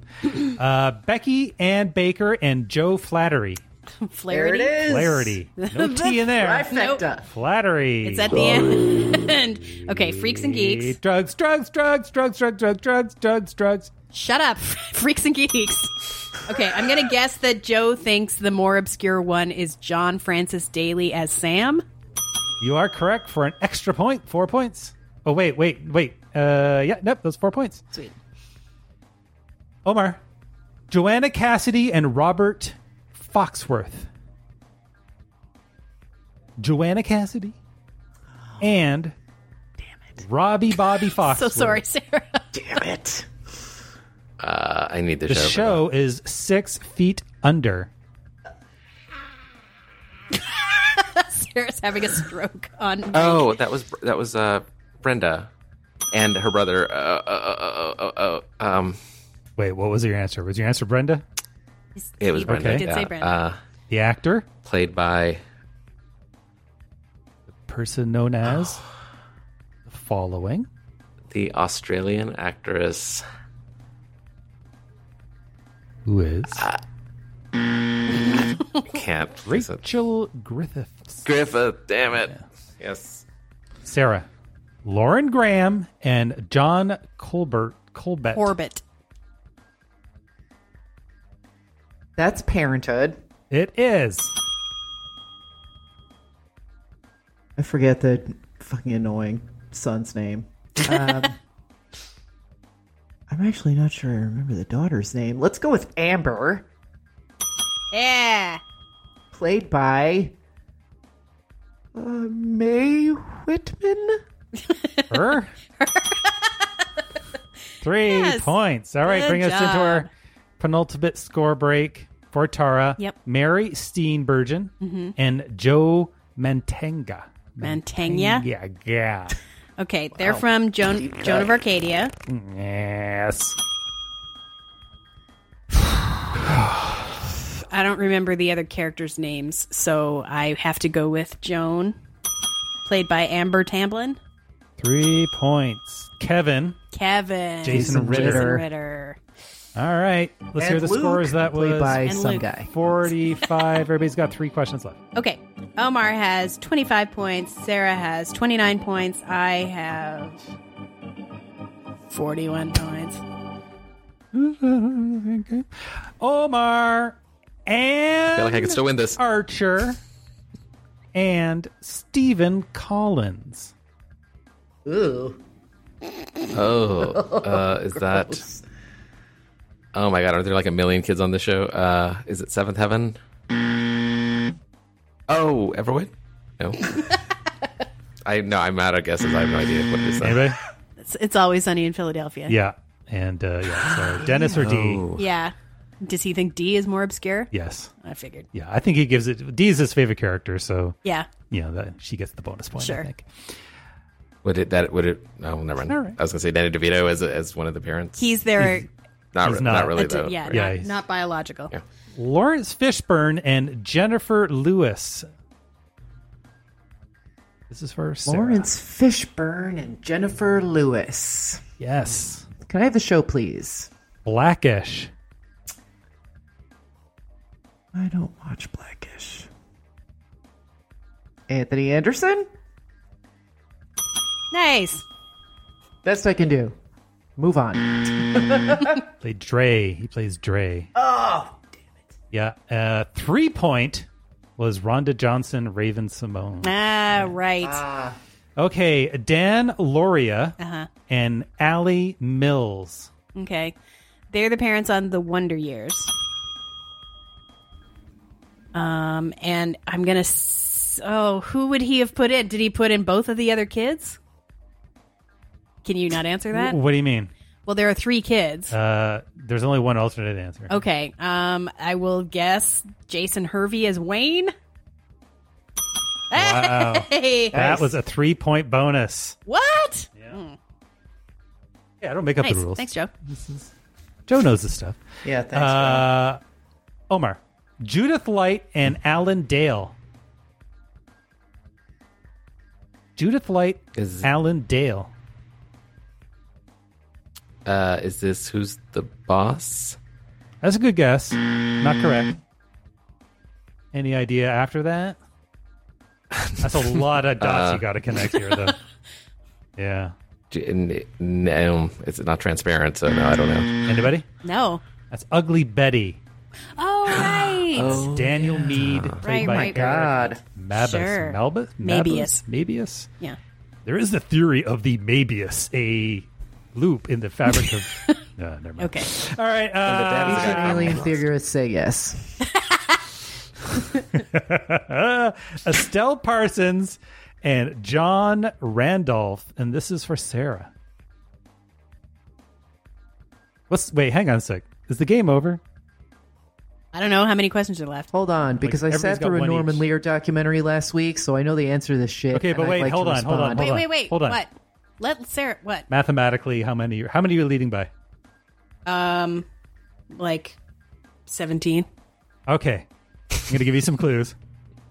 Sarah, Sarah- she says she knows. She just Damn it! Just give me Okay, give all the right, all clues. right, all right. There is a good chance Okay. that one of our past guests has masturbated to something in this. Right now, I'm sorry. Oh, that's not how the story went at all. Okay. Please answer. Sarah D. Bunting. You know what? I was thinking of a totally different show. oh God! I also don't Okay. remember exactly which show that um, different uh, stroke might have occurred to. Uh, Ah! have a character name, We'll do please. just that. All right. Do you, uh, let me give you another answer. Th- There's one word that is the same in every answer here. Yeah. You could give the same word and get three points. I could give the same word. It's also a show you've already mentioned in this episode. That's Seinfeld. Also, is it? famous for a baseball antic. Antic. The actor was. Yeah. Yep. I don't know. Okay, here's a clue. I'm going to give you a clue. And then you have to guess the same thing for the other two answers. Roseanne. Is it Roseanne? And And Roseanne? yeah, L- uh, Jackie was your one bonus Ah, answer. sure. All right, Treat Williams and Brenda Strong, Tara, Okay, this is Everwood. and this is indeed Everwood. Um, I will never remember the girl's name, so I'll say Ephraim, who was played by Gregory Smith. Is good for three points. Delia. Delia, but I can remember her at the. Uh, I mean, I didn't remember. She had remember. some old lady named like Evelyn, didn't she? It's Italian. I remember that. Vivian Cardone or Yeah. Cardone. Yeah, we were both right. Everybody's last question coming up. Okay. Omar, God, let it Nancy Walker, and Harold Gould. Wow. Deep cut. Deep cut. Yeah. Kid twist. Holy shit. Is this And that's for a clue. one day at a time? It's not. You're in the right era, though. Yeah. Different, Nan- different Nancy. Uh, Now you're stuck at a Yeah, I blind have no stab. Yeah. Anybody? Rhoda. This is Rhoda. Yeah. Character Rhoda. Actor. Um, Julie Kavner as Brenda. Is that the bonus question? Uh, well, the actor in question for for those was Valerie Harper, Right. and Brenda and Julie Kavner was your two point bonus answer. Right. Sarah D. Bunting, Jeffrey Dean Morgan, and Samantha Smith. Huh. Shit. Show? Supernatural, TV's longest running program. Started in aliens. 1901. Etc. They did that uh, episode in their uh, seventh year when the Cubs won the World Series, thanks to ghosts, and they're still going strong. yeah, the episode was actually etched into a wax tablet. Um, it was uh, one of those those uh, Odeon. yes, you a spin. Nickelodeon. um, it's Sam and Dean Winchester, Yeah. and I don't remember Sam's name, only his floppy hair, and Dean is played by. Uh, fuck. I don't remember his name. Well, you got one point there. Uh, Jensen Ackles. Jensen Ackles Yes! was Dean. Sam Winchester is Jared Peled- Padalecki. Padalecki. Oh, right, of course. Last question of the game. Mm-hmm. Tara Ariano, Ed O'Neill, and Shelley Long. Okay, they're from Modern Family, and I'm gonna say his more obscure one is probably Jesse Tyler Ferguson as Mitchell. So that you could avoid saying Julie Bowen. correct, and that's good for one bonus point. So let's hear the final scores. Thanks. Wow. All right, Omar had 25, Sarah had 33, I had 40, 54. Okay, so time for the shits and giggles. All right. Yes. I'm mixing it up this week. First person to shout out the answer and get it right will get a steel meal. Oh. Steel meals are back. All right. I'm going to read the parents very quickly. First person to say any of the answers wins the steel meal. Tara Ariano, are you ready and locked in? Yeah. Omar, are you ready and locked in? Yes. Already bunting. Ready and locked in? Yep. Doris Roberts and Peter Boyle. Uh, Raymond. Raymond is correct. Good job. Everybody loves Raymond, Ray Romano, Raymond Barone. Value guests now have a steel meal. Could come in quite handy. But in the meantime, congratulations, Tara Ariano. We will start with Tara. Oh, I pressed the wrong one. Drugs! Drugs! Oh god. Can't even go back to bed. There's so much laundry on it right now. uh, that is it for another episode of Extra Hot Great. We sketched out our impressions Ah. of Saturday Night Live's seasons present and past before the blotter presented yet more JonBenét programming. The gang went around the dial with stops at Ancient Aliens, Planet Earth 2.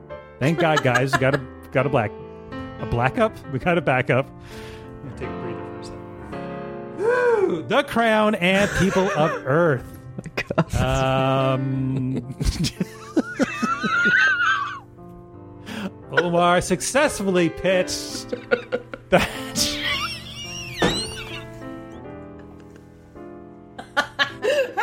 You're gonna run out of outro song. successfully pitched BoJack Horseman, the one with the fish and stuff, and there's winner losers, and Tara was a winner of this week. Remember, We're listening. oh God. Oh no. I am David T. Cole, and on behalf of Tara Ariano, Yeah. Diva Dig, Get to know me. and Omar Gallaga. I got to be honest, guys. I'm going to need more cowbell. Oh, thanks for listening. We'll see you next time, right here on Extra Hot Great. No matter what size you are, you'll still feel torque. No, we're the only oh. store that accepts your unique body. Unique? And try our tween girls department. Lil. No. I don't want this one. This has been a production of the Previously.tv podcast network.